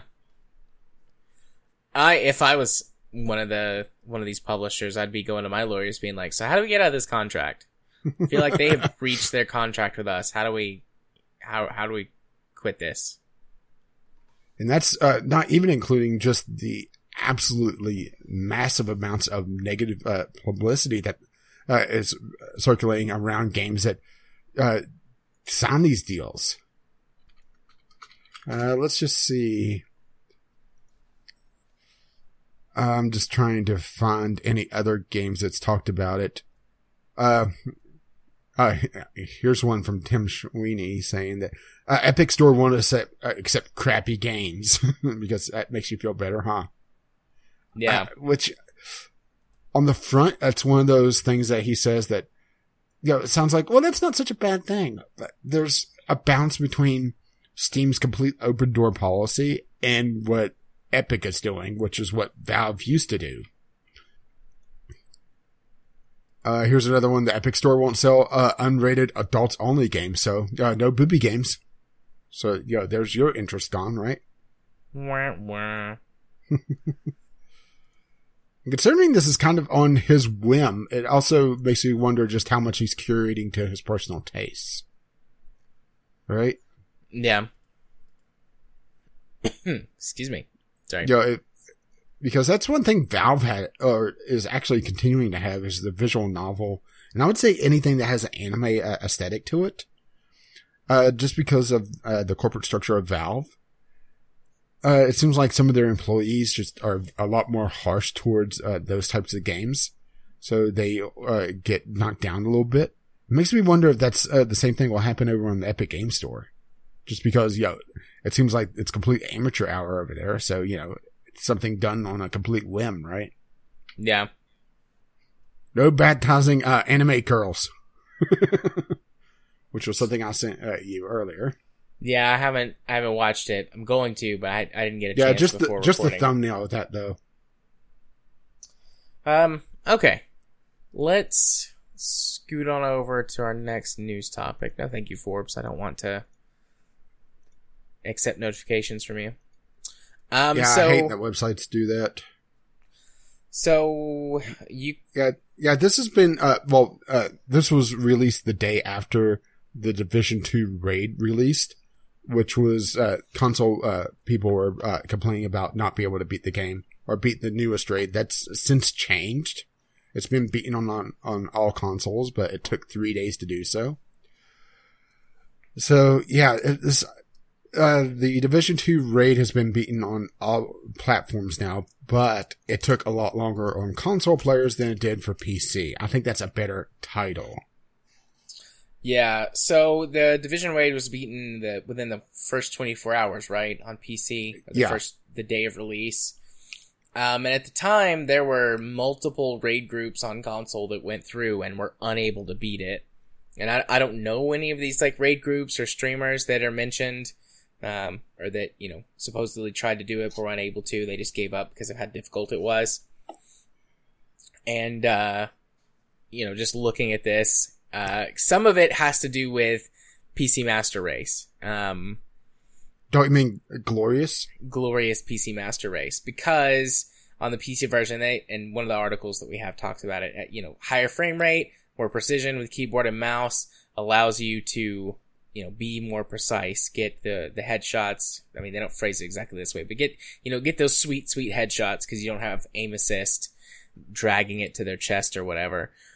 Um, Yeah, that's one thing I, I- always hated when playing a, a shooter with a controller. but the sort of game design aspect of it is that you can't over level for this raid. Um, it Yeah, was set at the max weird. gear score, so um, it was exemplifying the bullet sponginess of the division, and then um, the only way that they were thinking that you could beat it was that you'd have to focus on grinding out weapon upgrades that give you massive damage increases, so that you could actually overcompensate for how spongy they were. Yeah, it's uh, it's a very weird thing that they uh, had it where the raid wasn't gearing you up. Essentially, it, all the gear in the raid was set at the max gear score of 500, so or in the 495 to uh, 500 range. So you weren't actually getting geared up to uh, meet the level of the raid, which is just so weird. I can't think of another uh, game that's done raiding like that. Yeah. Um, I mean, I used to be an MMO player. Um, I realize MMO uh, uh, RPG versus MMO FPS is two different animals, but the basic mechanics of how gear works still applies. Where going into a raid that doesn't give you better gear until the very end is just so weird. Because of one of the major mechanics for as long as I've raided, which was I would say about 11 or 12 years worth of uh, rating across two major MMOs was that the or raid was always a step up in gear. And you farmed the earlier stuff to essentially gear up to approach the later stuff. And a raid usually took a couple weeks uh, maybe a month uh, for the bleeding edge players to be able to beat. With and I realize this is a lot bigger raids than what the Division Two likely has, but then uh, you know slowly uh, the more casual players are able to trickle through as they learn the tactics and uh, essentially over level the bare minimum that's required. But this, you're not able to do that at all, and that's so strange to me. yeah. Destiny's raid, at least the first one, the only one that I've played, did feel a lot like um, old WoW raids in terms of scope, size, and scope, and having to learn interesting mechanics for how to beat the boss. Because one of the things about old WoW raids was you'd have to learn, like, okay, what do I need to do to maybe avoid damage, or what does this phase of the raid do? Like, Yeah, that's one thing I miss about the, the old WoW raids.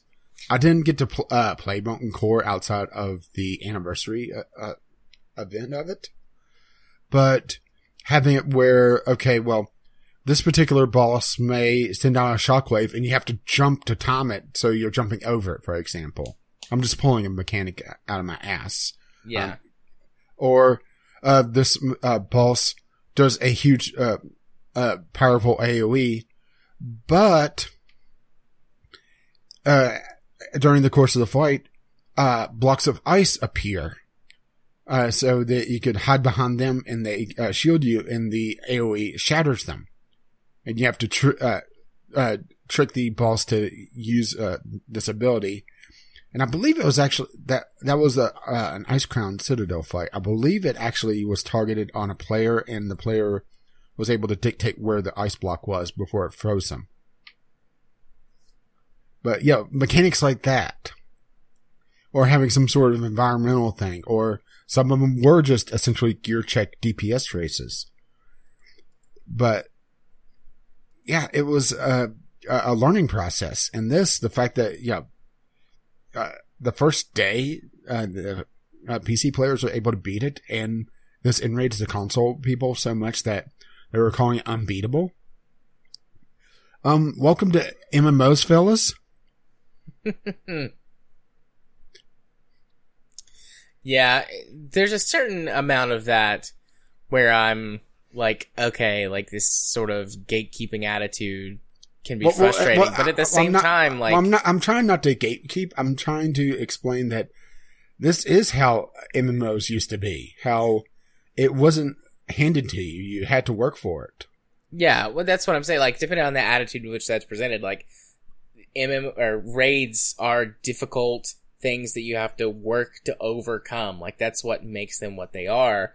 And, you know, as gaming, I guess, has changed, the way that we approach raids now is different than how it used to be.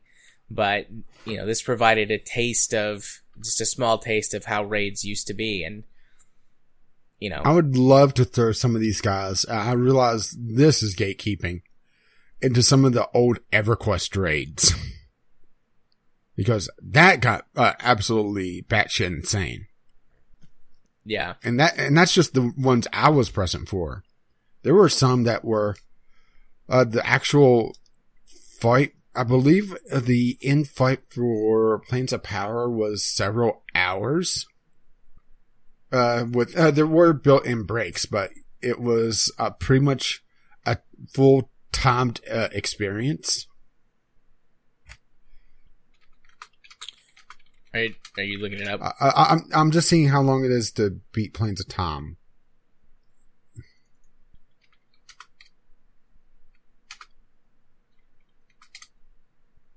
Uh, and it's a little tough to find because plane keeps tri- uh, triggering to some other things. Plus, that's also an old expansion. But yeah, it's a, a lot of the old raids were timed encounters or they were very long encounters. They were, had very tough mechanics. They had uh, some of them uh, were not uh, very uh, obvious of what you had to do. So uh, there was a lot of trial and error before tactics were shared between guilds because at least in the very beginning, uh, tactics were very closely guarded. It's that's the other th- thing that's really changed is that there wasn't the streamer culture where you would ha- have the world first kill happened live on Twitch. I remember the early or uh, all my EQ stuff and uh, the early WoW stuff. Whenever there was a world first kill, it would be a week or so later. It would be an edited video so that they didn't give away the tactics. Do you remember that? Yeah, yeah. It's just a different, you know, it's a different world now with how that stuff is approached because everybody wants to show off how they did it. Yeah, and I I, think, think they should be getting on my lawn. I think to some extent the way that we approach, you know, the collective, we approach raids, what does work to lessen the amount of time that it takes to beat them. Um, I know a lot, in a lot of ways, they have become more accessible, um, which typically means that they're easier in some way or another. But with everyone sharing stuff constantly all the time on social media, streaming on Twitch, uh, uploading YouTube videos and things like that, um, that just sort of by the nature of it, it becomes easier for someone to learn how to beat it because there's so much information about it. And that process happens a lot faster because instead of having a guild of, you know, a hundred people, let's say, just for an easy number, figuring it out and that having to be done every time for a while until someone does finally post a full video or a breakdown on a forum or something somewhere. You know, everyone has to figure out how to do it on their own. Whereas that's no longer the case. Like once it, the code is cracked, so to speak, it's out there for everybody. And Mhm. multiple collaborators and sort of trial and error can be sped up a lot by, you know, streaming and posting these videos and things. So I, some of it is definitely that. I'm not, I don't, I don't think it's all down to changes in design, development, and accessibility. That's part of it, but another piece of the, you know, the puzzle is we just share things a lot more via social media, streaming, and YouTube than was possible then. And that speeds it up just by nature of disseminated information. It's interesting though. I mean, we we've kind of went in a couple of different directions, but it, it does seem like that it, the mechanics were designed with PC audiences more in mind, which is fine if you're gonna do that, but then not compensate it in some way for the console players seems like bad game design. I mean, you know, we joke about PC Master Race all the time on here because we're primarily PC players. I mean, you're exclusively PC. Mhm. Um, Well, a little bit of mobile. but uh you know if you're de- developing a game for this massive audience you want to try and take all of the different or at least the most major differences in how the game will be played on different platforms into account and even something as small as controller design between the Xbox and the PS4 could make or even uh. FPS because the way it uh, handles is that if there's like, and I, I don't know uh, the actual raid mechanics for this, and I don't think you do either. But no, I've never Uh, rated but the division. uh, but the fact that uh, the uh, uh, extra precision uh, seems to uh, point towards either weak spots or some sort of timed shooting uh, mechanic. So if there's a uh, so long that a, a weak spot is available for to for just uh, easy way to say it. Yeah, let's say the glowing red spot. He takes damage only when it glows. Well, just the fact that the FPS difference uh, between console and PC, uh, either uh, 60 or uh, 30, or, you know, somebody that may be running 120, that reaction time uh, takes into account the amount of time it takes them to aim. It is a lot faster to aim with a mouse. Ridiculously so. Uh, unless there's some sort of snap to the controller, which it sounds like there isn't. Those two factors by themselves would make a raid on console that isn't compensated a lot more difficult. Yeah. And the fact that uh, the console players were uh, yelling and screaming about saying that it was impossible makes me think that, yeah, that sounds like it really wasn't designed for console players in mind. It, I don't think anybody tested this with a, c- a controller. Now, the fact that somebody eventually beat it, you know, uh, says to the contrary, but it took them three days of constant playing uh, from the sounds of it. And for the final boss, it took them nearly a day. So, yeah, that tells me that something is going on there, right? Yeah. I mean, I, you know, it could have been that this is what they had in mind, though. Maybe it was designed that way on purpose, which doesn't excuse it. But if the idea was to make it more challenging, and then by virtue of PC being a better platform, whereas the consoles were maybe the target platforms, then the PC players found it easier than was intended, as opposed to console players finding it harder than was intended. Yeah, that that kind of reminds me of uh, when I was playing GTA San Andreas. Um, originally I played it on the PlayStation 2, and I found it, uh, yeah, it was playable, but there were certain aspects of it that were uh, a little difficult, particularly the firing range, and there were some missions. When I eventually just got it on PC, I went to the uh, shooting range and I was expecting a challenge, and I just blew through it in one setting without really even thinking about it. And I, that's kind of drove home just uh, when I was switching primarily to PC, just how much more difficult it is to aim with a controller, even in, when you're used to it and have a lock on mechanic. Yeah. So, you know, we could be looking at this backwards. Like the whole way we've approached this conversation is it was designed for PC and it was too hard on console. But what if the console experience was the intended experience? It was designed for console and by that virtue it was easier on PC. Which doesn't excuse it. I, I still don't think that excuses it, but it does, you know, provided a Uh, different Yeah, it narrative. tell- yeah, it tells of uh, just bad game design or uh, or uh, a poor design, a design choice uh, when building this raid. On top of the fact that the loot is just head scratching to me. Yeah. So honestly, I would I thinking about it, that's probably makes more sense. Yeah, yeah, that possibly does. And uh, it's just the uh, console players were yelling about it, uh, calling it impossible, while the PC players breezed through it. So everybody took it as well. The PC was obviously the uh, first uh, choice for this, but maybe not. That is Well, right. I mean, Uh, PC is seem- always the first choice for everything, though. Let's be real here. Ah, PC Master Race. Well, unless you're Sony Yeah. or Nintendo, I guess. Nintendo's special. Well, Nintendo's also embracing mobile. Oh, that reminds me. I well, um, I don't think I'm under NDA for it, but I did get an interesting email uh, this week. Okay. Uh, Mario Kart. On mobile? You didn't know about this? They're doing a mobile Mario Kart. No, I don't really pay attention to much news for anything that comes out on mobile. Well, it's interesting at least, Yeah. And the fact that uh, you know I'm in the beta for it. Uh, I can't do uh, screenshots or video of it, but I think I can talk about it. If I'm not allowed to talk about, it, don't tell anybody. Okay. I won't. I won't tell anyone. Um. Okay. So. Ready to move on to our first of two news topics discussing Valve. Yeah, let's go for it.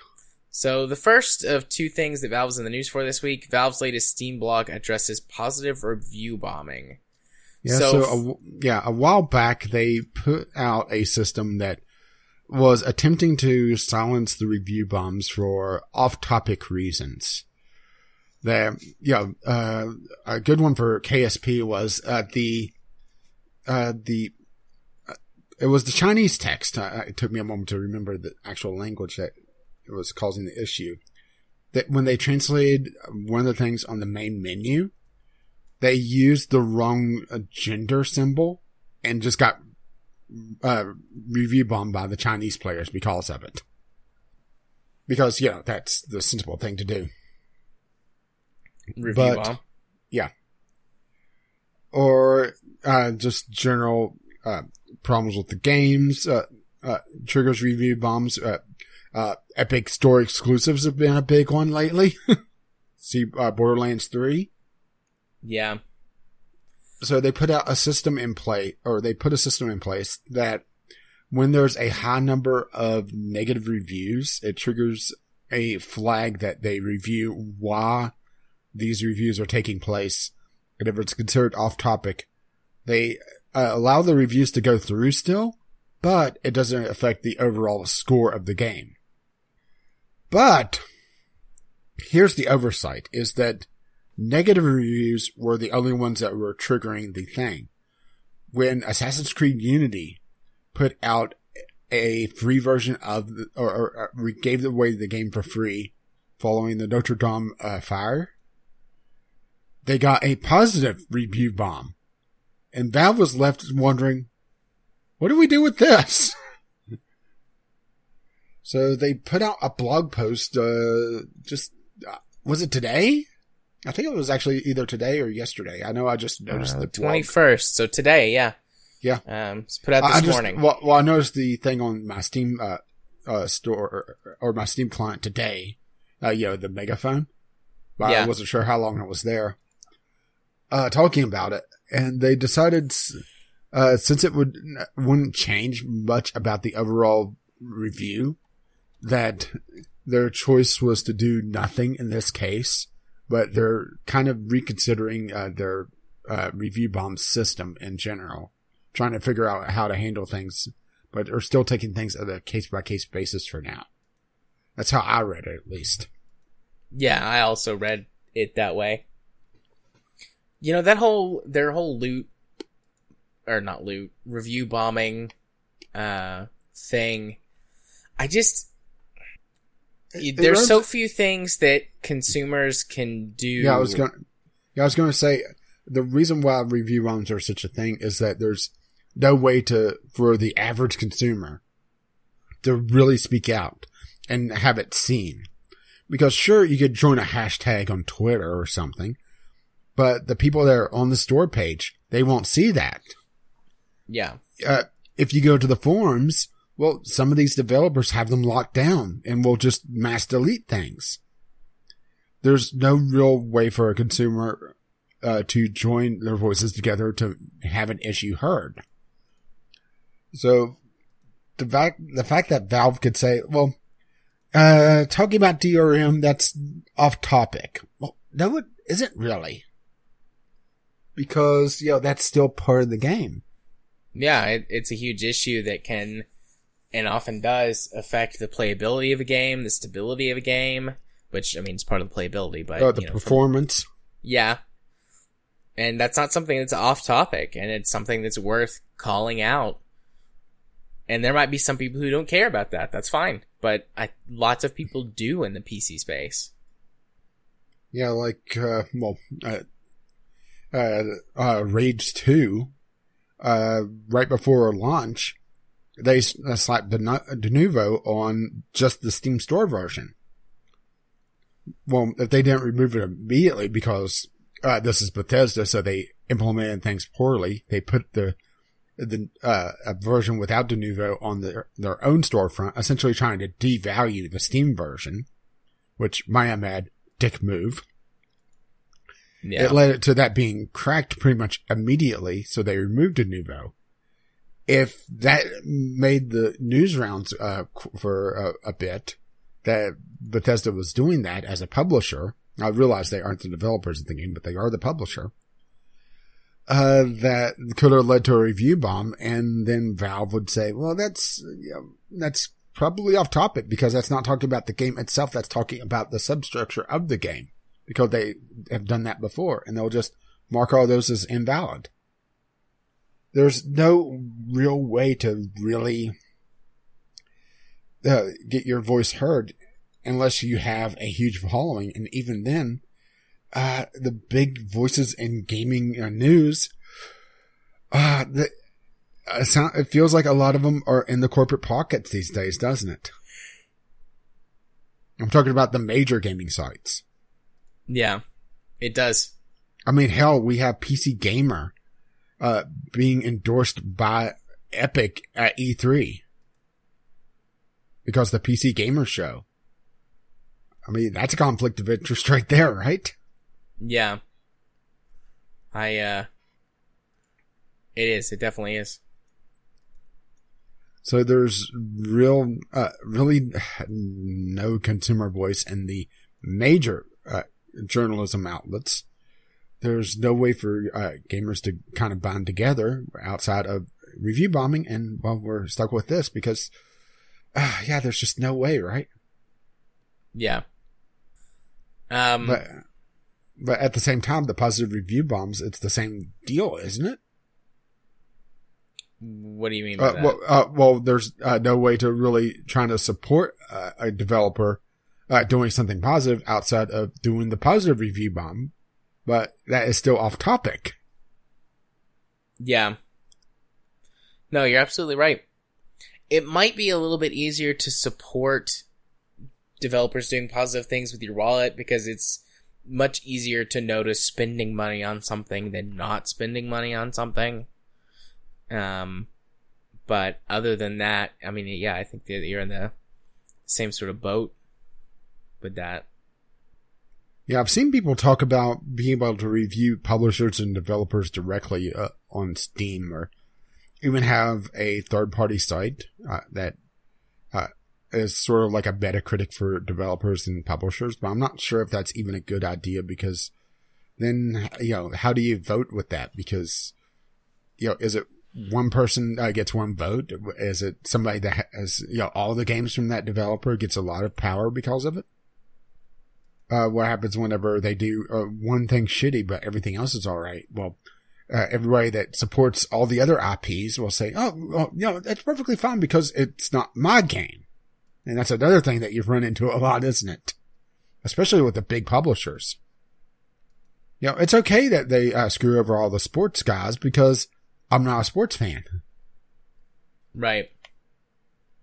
You know, there's just no real consumer advocacy at all to the point where, uh, and I hate, uh, uh, bringing up Gamergate because I know that has been tainted just because the extreme right has kind of uh, co-opted it.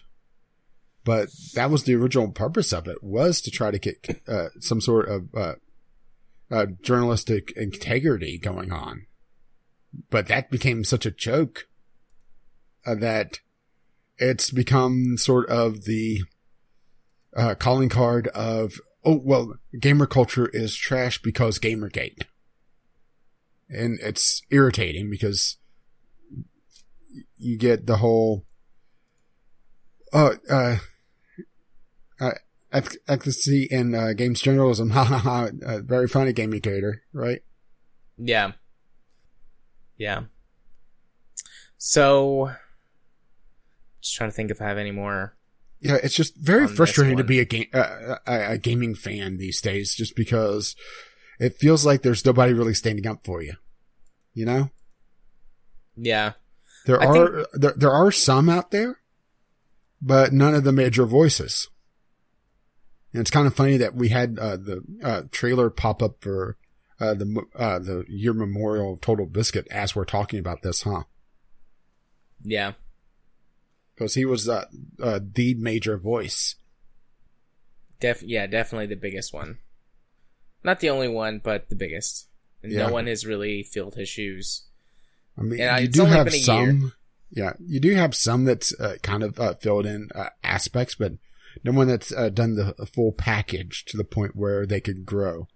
Because you do have Jim Sterling, but Jim Sterling uh, at brings his politics in a little bit too much and kind of taints his own arguments.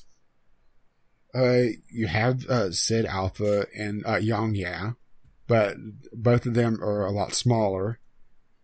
And because SidAlpha focuses a lot more on indie games, uh, he doesn't really get a lot more of the traction. Plus, he still has a day job, which no, I'm not disparaging because of that. But at the same time, it does interfere with how much, how many videos he can put out, which the algorithms hate. And YongYea tends to focus on one particular topic and just kind of hammer it to death. Plus, he has a very set format where he talks at length about the backstory of something, which a lot of people take as padding out their, his videos too much. Which at times, yes, it does pad it out too much, but at times, uh, when you don't have the backstory, it's good to have it there without saying, okay, well, go watch this video or go watch these two videos, right? Yeah. And those are the three that I've really gone to on YouTube, uh, for the most part. Uh, for reviews, I've been going to anti uh, or uh, Angry Centaur Gaming ACG, but he hasn't been doing as much lately, or at least that I've been catching, or it could just be YouTube screwing up again.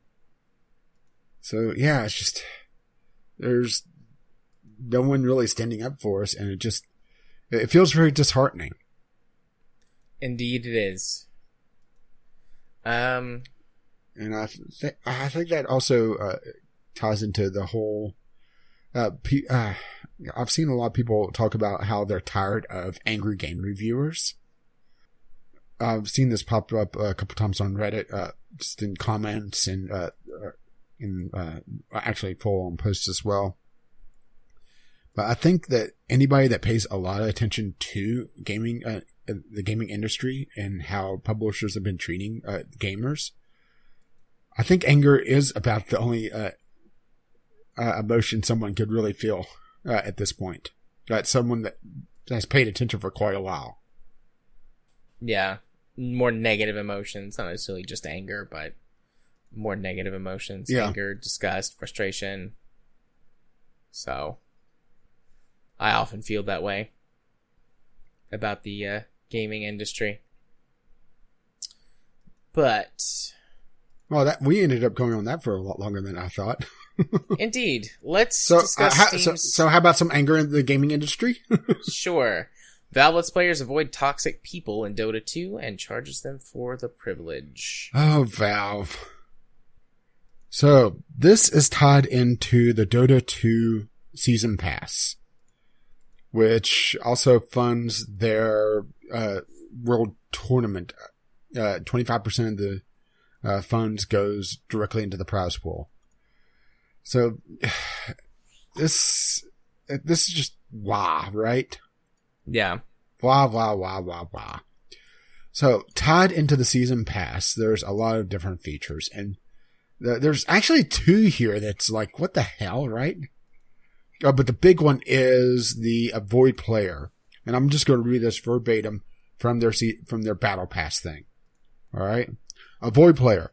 Not all players and play styles work well together. To help keep your team chemistry balanced and fun, we've added an experimental void, avoid player list that guarantees you won't match with the player again. Designate players to avoid on the post-game screen to filter them out of your matchmaking pool. So this is pretty much just tag a player and you're never going to see them again. Someone that, Which is, uh, uh, uh, someone something that should be in the game by itself. yeah, this is a standard feature that's in a lot of multiplayer, online multiplayer games. I, I mean, I remember it all the way back when I used to play, you know, Halo and Gears of War and things on the Xbox 360. I'm sure it goes back farther than that, but being able to tag players is like, um, you know, for multiple reasons why you don't want to play with them. Um, or even just a simple, you know, checkbox, avoid player, yes or no. I can't think of a single online game I've played in a long time that doesn't let you avoid players like that for Mhm. matchmaking. Yeah, I haven't done a lot of uh, multiplayer competitive games lately, but yeah, the, uh, the only thing I could think of is they're using this as a beta test for the full feature. But even then, yeah, add it to the beta branch, right? Yeah. If they have a beta branch, of course.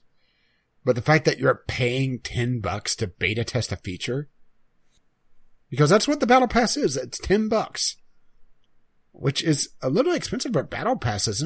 Aren't they usually about in the five to seven range? Mm, I don't think so. I think 10 bucks is actually I gotta admit, I don't, I don't, uh, do a lot of games with battle passes. I think the Fortnite Battle Pass is 20 bucks. Yeah, but that's also epic. Um, I think the one for ah crap. What's the EA one? They got popular for a little bit. A- uh, Apex Legend. Yeah, Apex Legends. I think that one was 20 bucks, 15 or 20 bucks. Yeah, maybe I'm just thinking uh, a little bit differently, you know, because uh, honestly, a lot of these battle passes feel like they're you know, suckering you in, uh, especially uh, this one where you could actually. Pay, okay, so the base one is ten bucks, but you could pay thirty and skip half the levels of it. So you start halfway through with all the loot.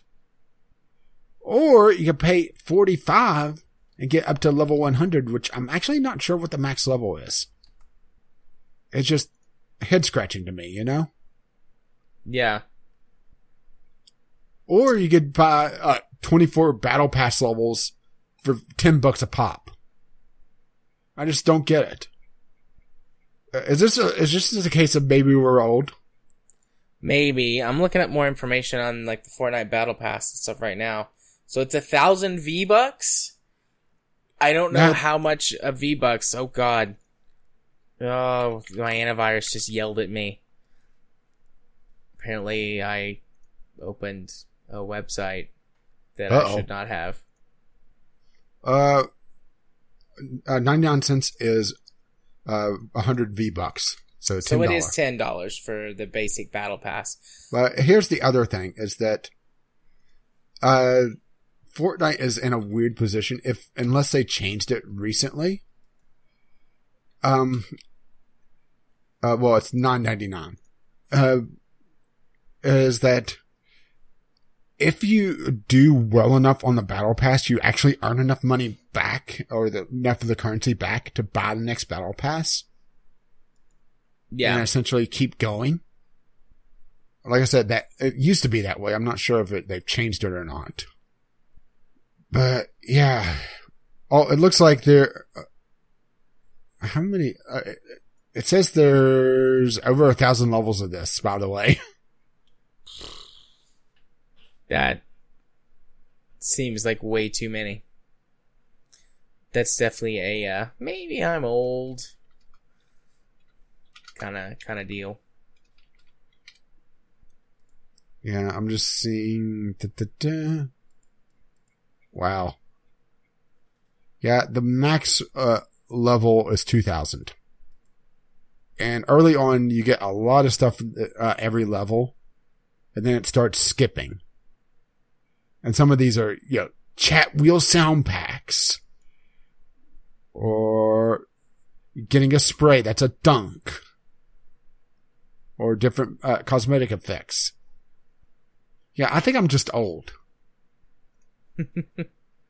yeah. I mean, hell, these battle passes that have a hundred levels feel like a lot to me. Yeah, if it was just a one-time hundred levels, I might, I I think I can understand that. But it's a hundred levels every however many weeks.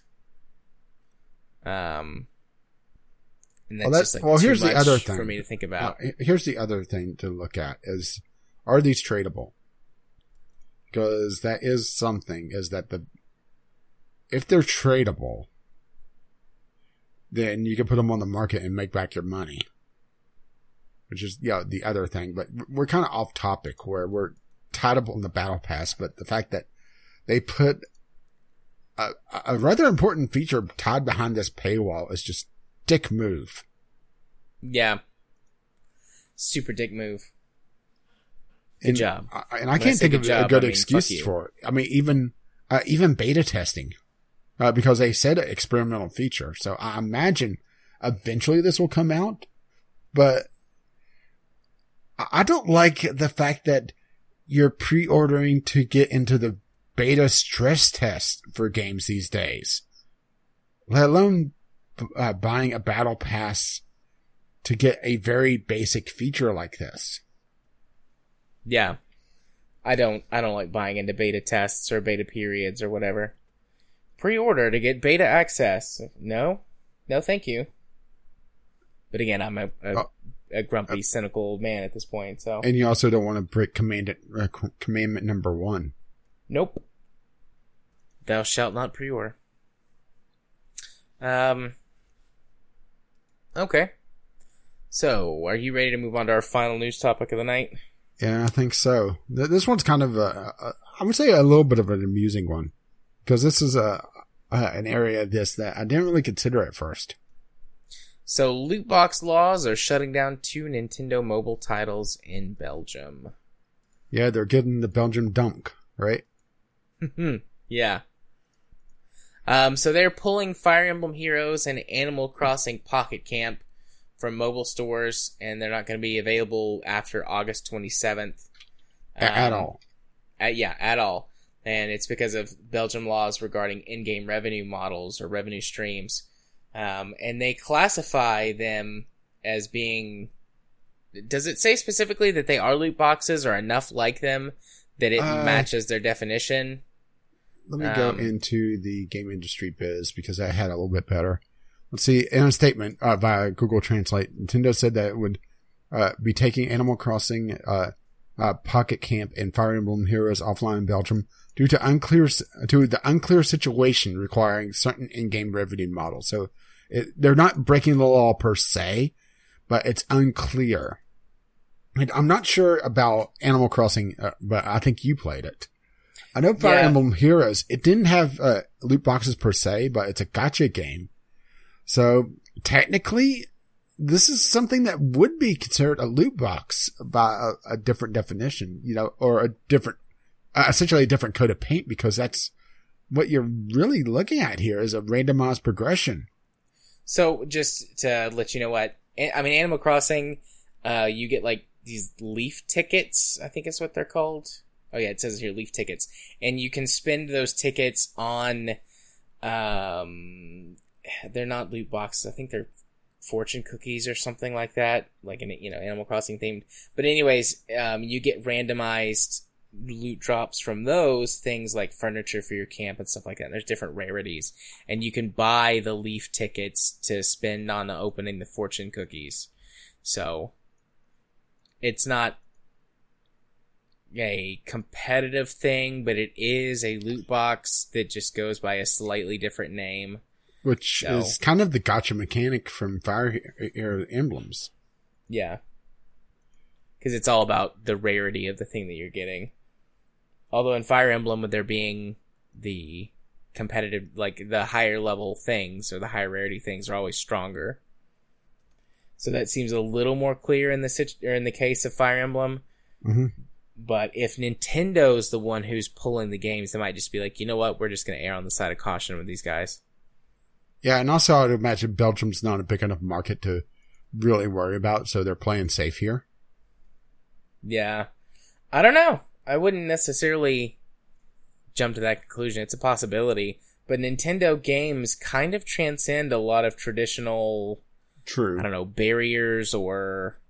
Uh, and this is also a mobile game, so you know it has a lot lower barrier to entry. Yeah. I mean, do you not have phones? I don't think that's ever going to go away. No, it isn't. Not not on my watch, at least. Not on my Uh, but- watch. Uh, but at least it's uh, relevant, uh, relevant here. So, but yeah, just because it's a low barrier to entry and a free to play game, uh, maybe you know it would be a better uh, uh, uh, market for them. But uh, yeah, Belgium still only has a population of 11 million.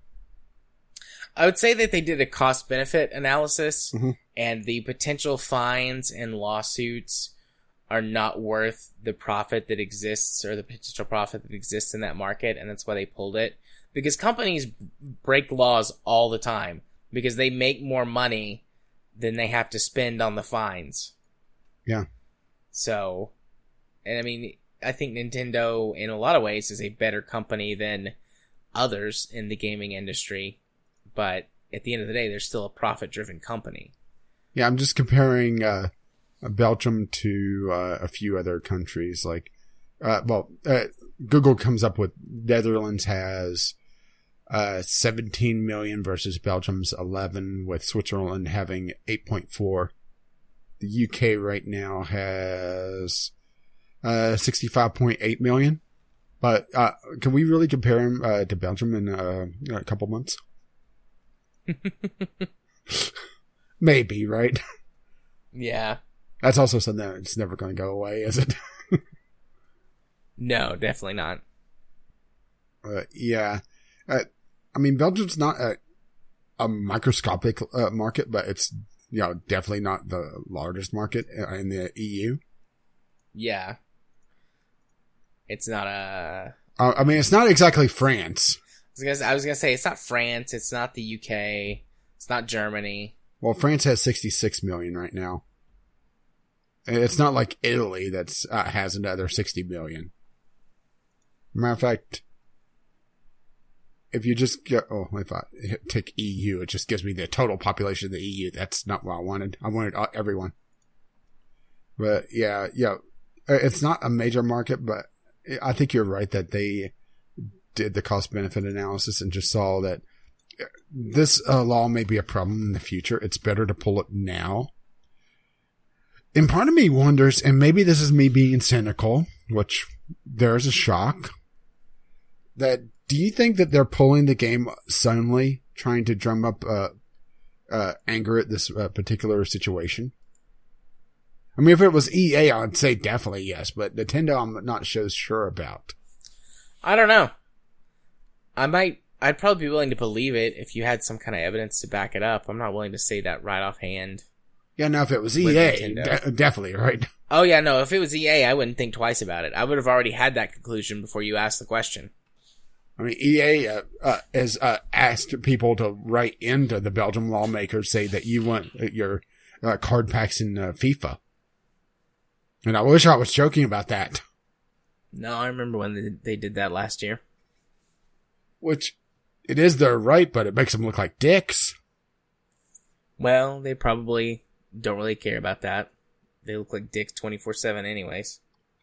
Well, I was about to say, you know, uh, you know, it's not exactly uh, you know a new look for them. It'd be nice if they changed their look. You know, you know, uh, you know, the summer fashion trends are coming out. but no, um, but yeah, the, the, it's going to be interesting as more loot box legislation comes out. Just if this is going to have uh, unintended consequences for other business models that are a lot like loot boxes that we really didn't consider, like the gacha mechanics, which, you know, this is still, you know, a loot box by any other name, right? Yeah. Just a different flavor. yeah, loot yeah, box. th- yeah. This is just something I didn't really consider. I mean, I'm not exactly weeping over it, but at the same time, you know, it's uh, it makes me wonder depending on how the laws are written, what else may be impacted. And that's why I was a little hesitant to want to bring in the rule of law, but it's about the only way this is going to happen. Because the game industry has proven time and time again that they cannot help themselves. Yeah. Uh, I they mean, like we were talking about last week, you Yeah, have they- set some serious specific language for better or for worse. That way you at least have a framework to operate under. Yeah, the fact that the phrase money left on the table is uh such a thing in the major publishers uh, should tell you just the mindset that's going on and why I would say a lot of people that pay attention to the industry are having negative emotions about it. It's not discussed at uh, playing games. It's discussed at how the gamers are being treated. Yeah. How much can we milk the gamers for this week? Speaking of milking things, I think we've milked this one enough, don't you? Probably. Probably. So let's head on over towards Community Corner, Mhm. which this week, do we have any tweets or anything? Uh, not that I saw. Okay, neither did I. So really that just leaves us with a quick little discussion about Game Club, or not Game Club, uh, Game Night, Yeah, Game Which- Club's next week. which I, I said at the top of the show, we're going to be playing Pandemic on Tabletop Simulator in two weeks. Next week, I'm going to be gone. So I am not hosting a game night, uh, or not, you know, putting one together. Um, we've got some ideas for more board games on tabletop. Uh, I've also considered doing a movie night. Um, I've got, and it doesn't specifically have to be a video game movie. It could just be in something that we roughly agree on. Um, I've got a pretty big library of rip digital movies that I would share. There's also Netflix. I, I don't know if everyone has Netflix, but it's a pretty common thing. Or you know, some some streaming service we could all get on. Well, I was So- going to say, remember the uh, the uh, mirroring uh, uh, tool, Rabbit. Yeah. So we could we could yeah we could try that as well. We never really actually tried it out, but I think a movie night would be fun. Mix it up, um, and such. But two weeks we'll be doing pandemic again. Anyone who's got some feedback on whether or not you'd like to try movie night or what sort of streaming services you do have, things like that, just go ahead and feel free to send those in to us uh, either on Discord or via our email, which is what J- or Rage. It I almost said is- your real name. I don't know why. Podcast at gmail.com or you just tweet us VGL Podcast on the Twitter. Yeah, I don't know why I almost just said your your actual name. Like I know it, I've known it for years, but I always just call you Rage in common parlance with everyone. I don't know. Maybe I was uh, hey, hey, of uh, you. hey, I'm not the shrink here. Maybe I was thinking of, of you in a respectful manner. Well, there's a first. For, I was gonna say for the first time ever. Um, okie Oh. dokie. Uh, music. Indeed. And, I- well, for the first time ever, I have a good game to kick things off. Oh, wait. I don't even have my Discovery Queue pulled up yet. I'm navigating Uh, towards that right I, now. I, I was waiting for it. So I, I've, I've had time with A Plague Tale Innocence. Follow the grim tale of young Amicia and her little brother Hugo and a heart uh, uh, rending t- journey through the darkest hours of history. This looks very interesting. Uh, so uh, it has a lot of uh, a brother, a tale of two sons vibe about it. Just the uh, the tone that they're kind of setting with this uh, you're trying to tend to your uh, sick younger brother. Uh, uh, they are calling it a walking simulator, which is a little troublesome, but that's not a bad thing. Or that's not instant, you know, never uh, play. Full priced game for the most part. It's 45 bucks, um, you know, in the high double A range, but actually has a pretty interesting aesthetic to it. It has a very dark, brooding feel about it. I don't recognize the studio offhand. They uh, they've done uh, some licensed stuff. Uh, they have uh, Disney Pixar's Wall-E on Steam. so this looks like one of their first, if not their first, uh, independent IPs. hmm They've got Sean though. Bean doing a Oh, trailer. Well, uh, well, we know who's going to die. I saw an interview that they did, or that someone did with him. I don't remember. Did they kill him? no, but they asked like, what what uh film TV have you been in where you uh, haven't died? And it was like three things. Everything else he's died in at some point or another. But I saw something that Jim Sterling put up about this game, and I've been meaning to watch it, and I just haven't I gotten haven't. to it I yet. didn't see that yet. It's just like one of his like quick looks or whatever. Jimpressions. That's what it is. It's one of his Jimpressions videos. Yeah, I just looked at yours, and I'm pretty sure that's on my queue, just because it's giving me my queue interface. But uh, go for it. yeah. So the uh, my first game actually, Swag and Sorcery. This looks like Uh, a phone game, just from the interface. Yeah, maybe, but it looks interesting. Uh, grind for resources, manage your own fantasy village, create and equip your heroes, and send them to collect swag and swag and sorcery. New streamlined RPG from the creators of Punch Club and Graveyard Keeper. Both of which are fun, interesting games Uh, to uh, so, uh, published by Tiny Build. Tiny Build has a humble bundle going on right now, by the way. oh, that's right. The the humble bundle rolled Yeah, I'm-. I was yeah, meaning to go check it Yeah, out. I'm gonna grab the tier one for uh, Punch Club. Uh, But, uh, uh, that's the o- that's the only one that I don't have out of the one dollar t- tier. But yeah, I mean, this looks like a really interesting sort of different type of RPG. Um, it's got multiple active windows or active questing. I, I don't know how to describe exactly parties? what I'm looking at. Yeah, parties, multiple active parties at once that are running through dungeons? Question mark. Um, there's the management Yeah, there, aspect. yeah. There's some definite mixed reviews on this.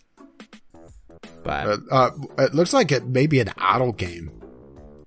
I mean, I would Uh, a management okay game that, that, that there's too. too little to do. As an idle game, there's uh, too much to do. So an active idle game.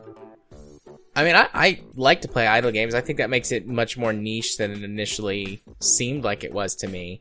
But you know, I, I like idle games for when I'm at work and and things, and one that's maybe a little more active, so that I'm not just like sitting there all the time, not doing anything. Appeals to me. So Well, I as well have a game with a pedigree. I'm just trying to figure out if this is a what I think it is. Um, uh, what? But this is real. I thought this was fake. What? Okay, um, I'm dropping the link in now. Well, uh, while you do that, Yeah, Oh, so this is Snakeybus. oh yeah, I'll let you do that one. Then I'll continue on mine. Um, so I saw something about this on Reddit, and I just thought it was like a bullshit thing that somebody put together really quick. But it's the the classic game Snake, but rendered in 3D and a bus. So you're chasing your tail as a bus, and it just gets stupid ridiculous with how big the bus gets and like all the weird like wacky stunts that you can pull off to you know avoid running into yourself and killing yourself it just looks silly, but also incredibly fun. So, yeah, you just have to go watch it. Go watch the trailer for it, or go watch the the I guess the GIF that they've got on the store page, and I think you'll know pretty immediately if this looks like a game that looks interesting to you or not. And it definitely looks interesting and fun and silly to me. Uh, it's, it's 10 bucks, which for what this is feels like too much money. You know, this feels kind of like mm, Goat Simulator in terms of like play it for a little while because it's wacky. Ex- you know, experience the different things it has to have, and then probably not play it again. Um, but you know, if you decide to buy it, it's your money. You pay what you want for it. That's not my call. But I don't think I would spend ten dollars on this. But five bucks, easy. And then if I could somehow get it for free, that would be a no-brainer for me. But all right, what about uh All right. Well, I have Druidstone: The Secret of Menhir Forest, a tactical turn-based RPG from the makers of Legend of Grimrock. Interesting? Uh, there's some people that's calling this more like Into the Breach, which is more of a puzzle game, uh, but it has a very pretty art style to it. Uh, uh, on some of these screenshots. But yeah, it looks like uh, the team behind Legends of Grimrock uh, made a new uh, studio called Control Alt Ninja Limited. okay.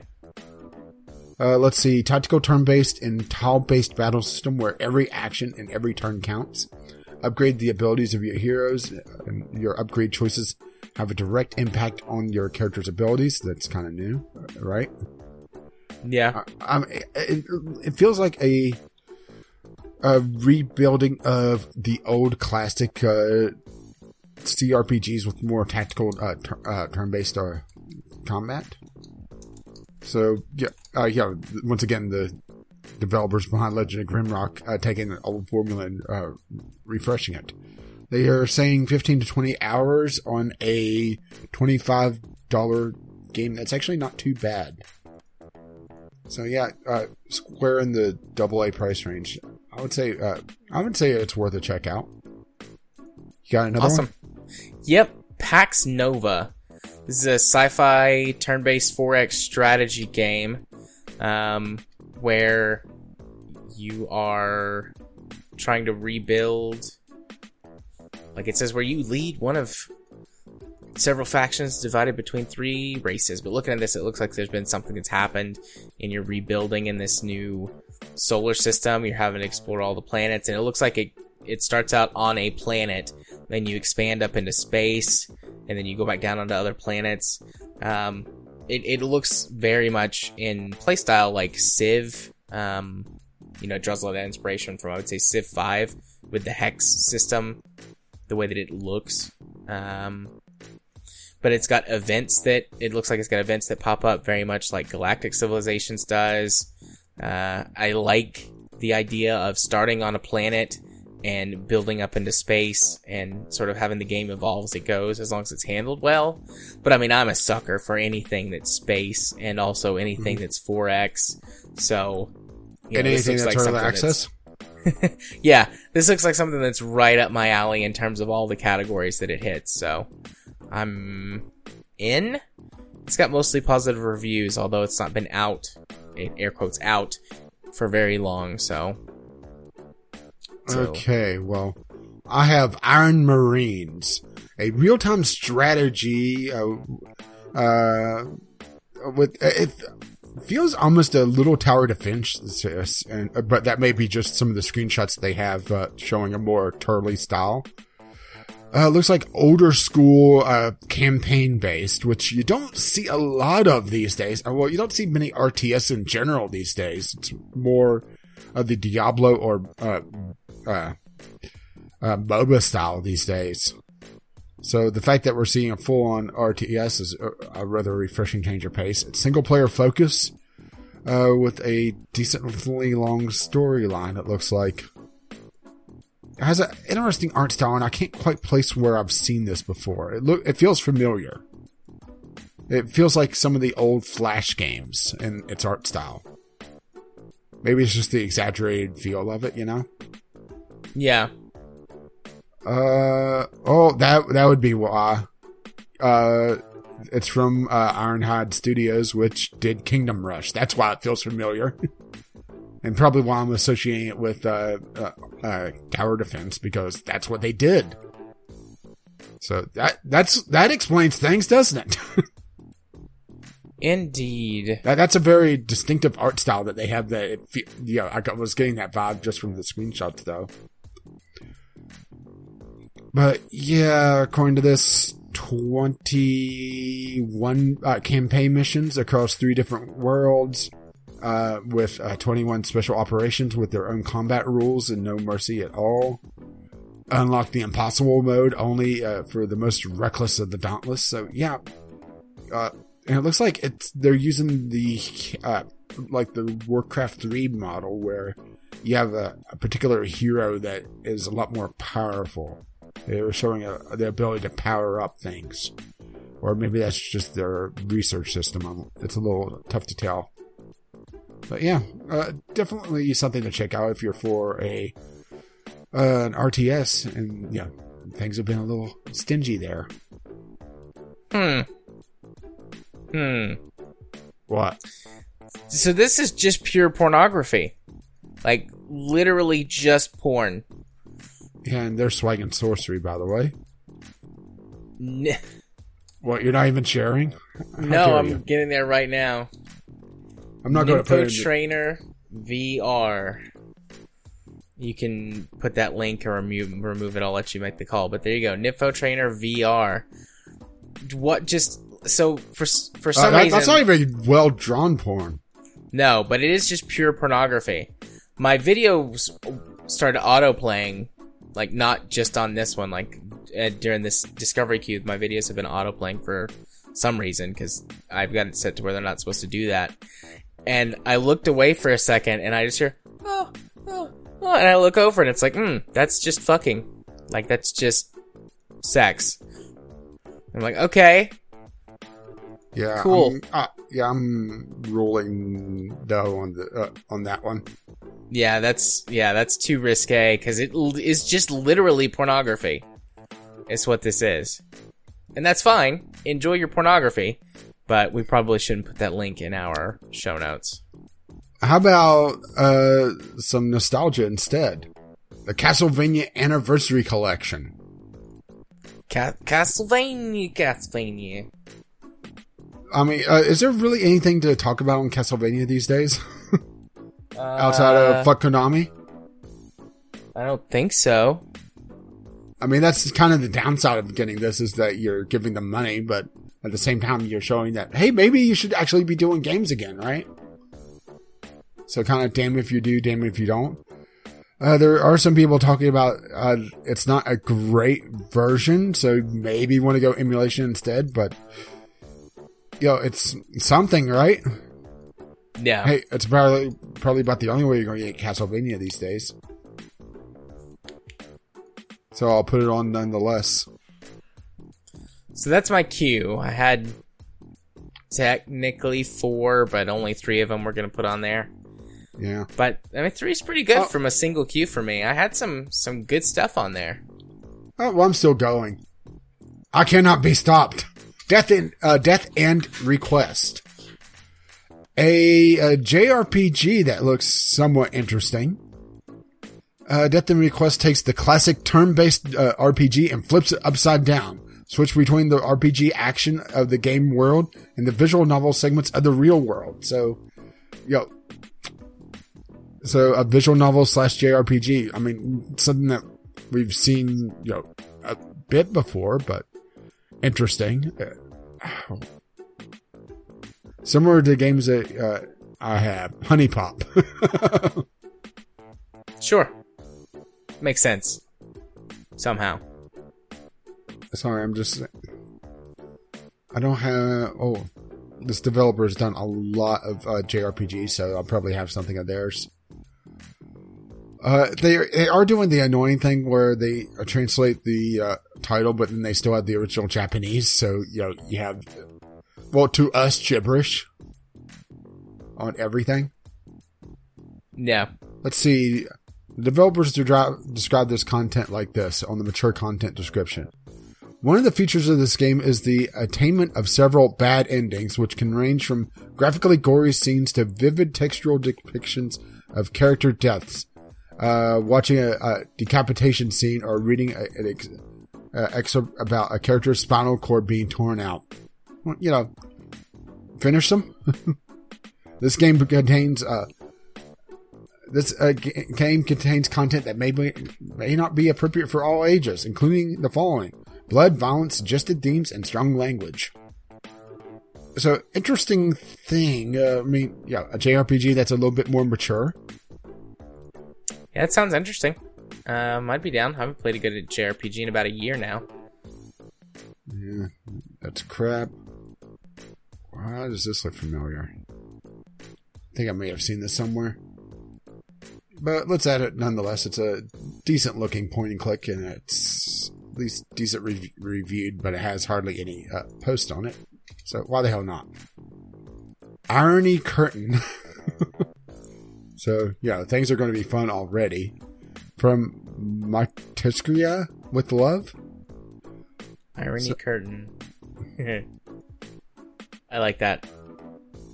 yeah, I'm seeing what uh, it looks like. Uh, well, this is another developer that has a lot of stuff, but a lot of uh, hidden object games, but pretty well versed on Steam by this point. So, Irony Curtain uh, is a satirical point and click uh, inspired by the classic advi- uh, uh, adventure game. So, you know, essentially making fun of the old point and click game. So, you know, that could be interesting actually, uh, depending on how they do it, of course. Looks like it has some pretty good reviews overall. So, yeah, I, I would say it's worth at least a look, especially if you can pick it up on sale. Because it's still a $20, you know, uh, parody game, and I don't know how long it is. You know, and parody is definitely uh, something that is very hit or miss. Yeah. See, VR title, I'll just skip. Another VR title that I'll definitely skip because it's Fallout. And I got Snakeybus for my last one. Told you it was on there because I saw my uh, queue interface. So yeah, that is my queue. Yeah, I got a couple. Right? Yeah, you're just in the dregs compared to how previous weeks have gone. Um, Well, I could always yeah. go do another one. No, I'm good. I'm good. We're fine. We're all fine here.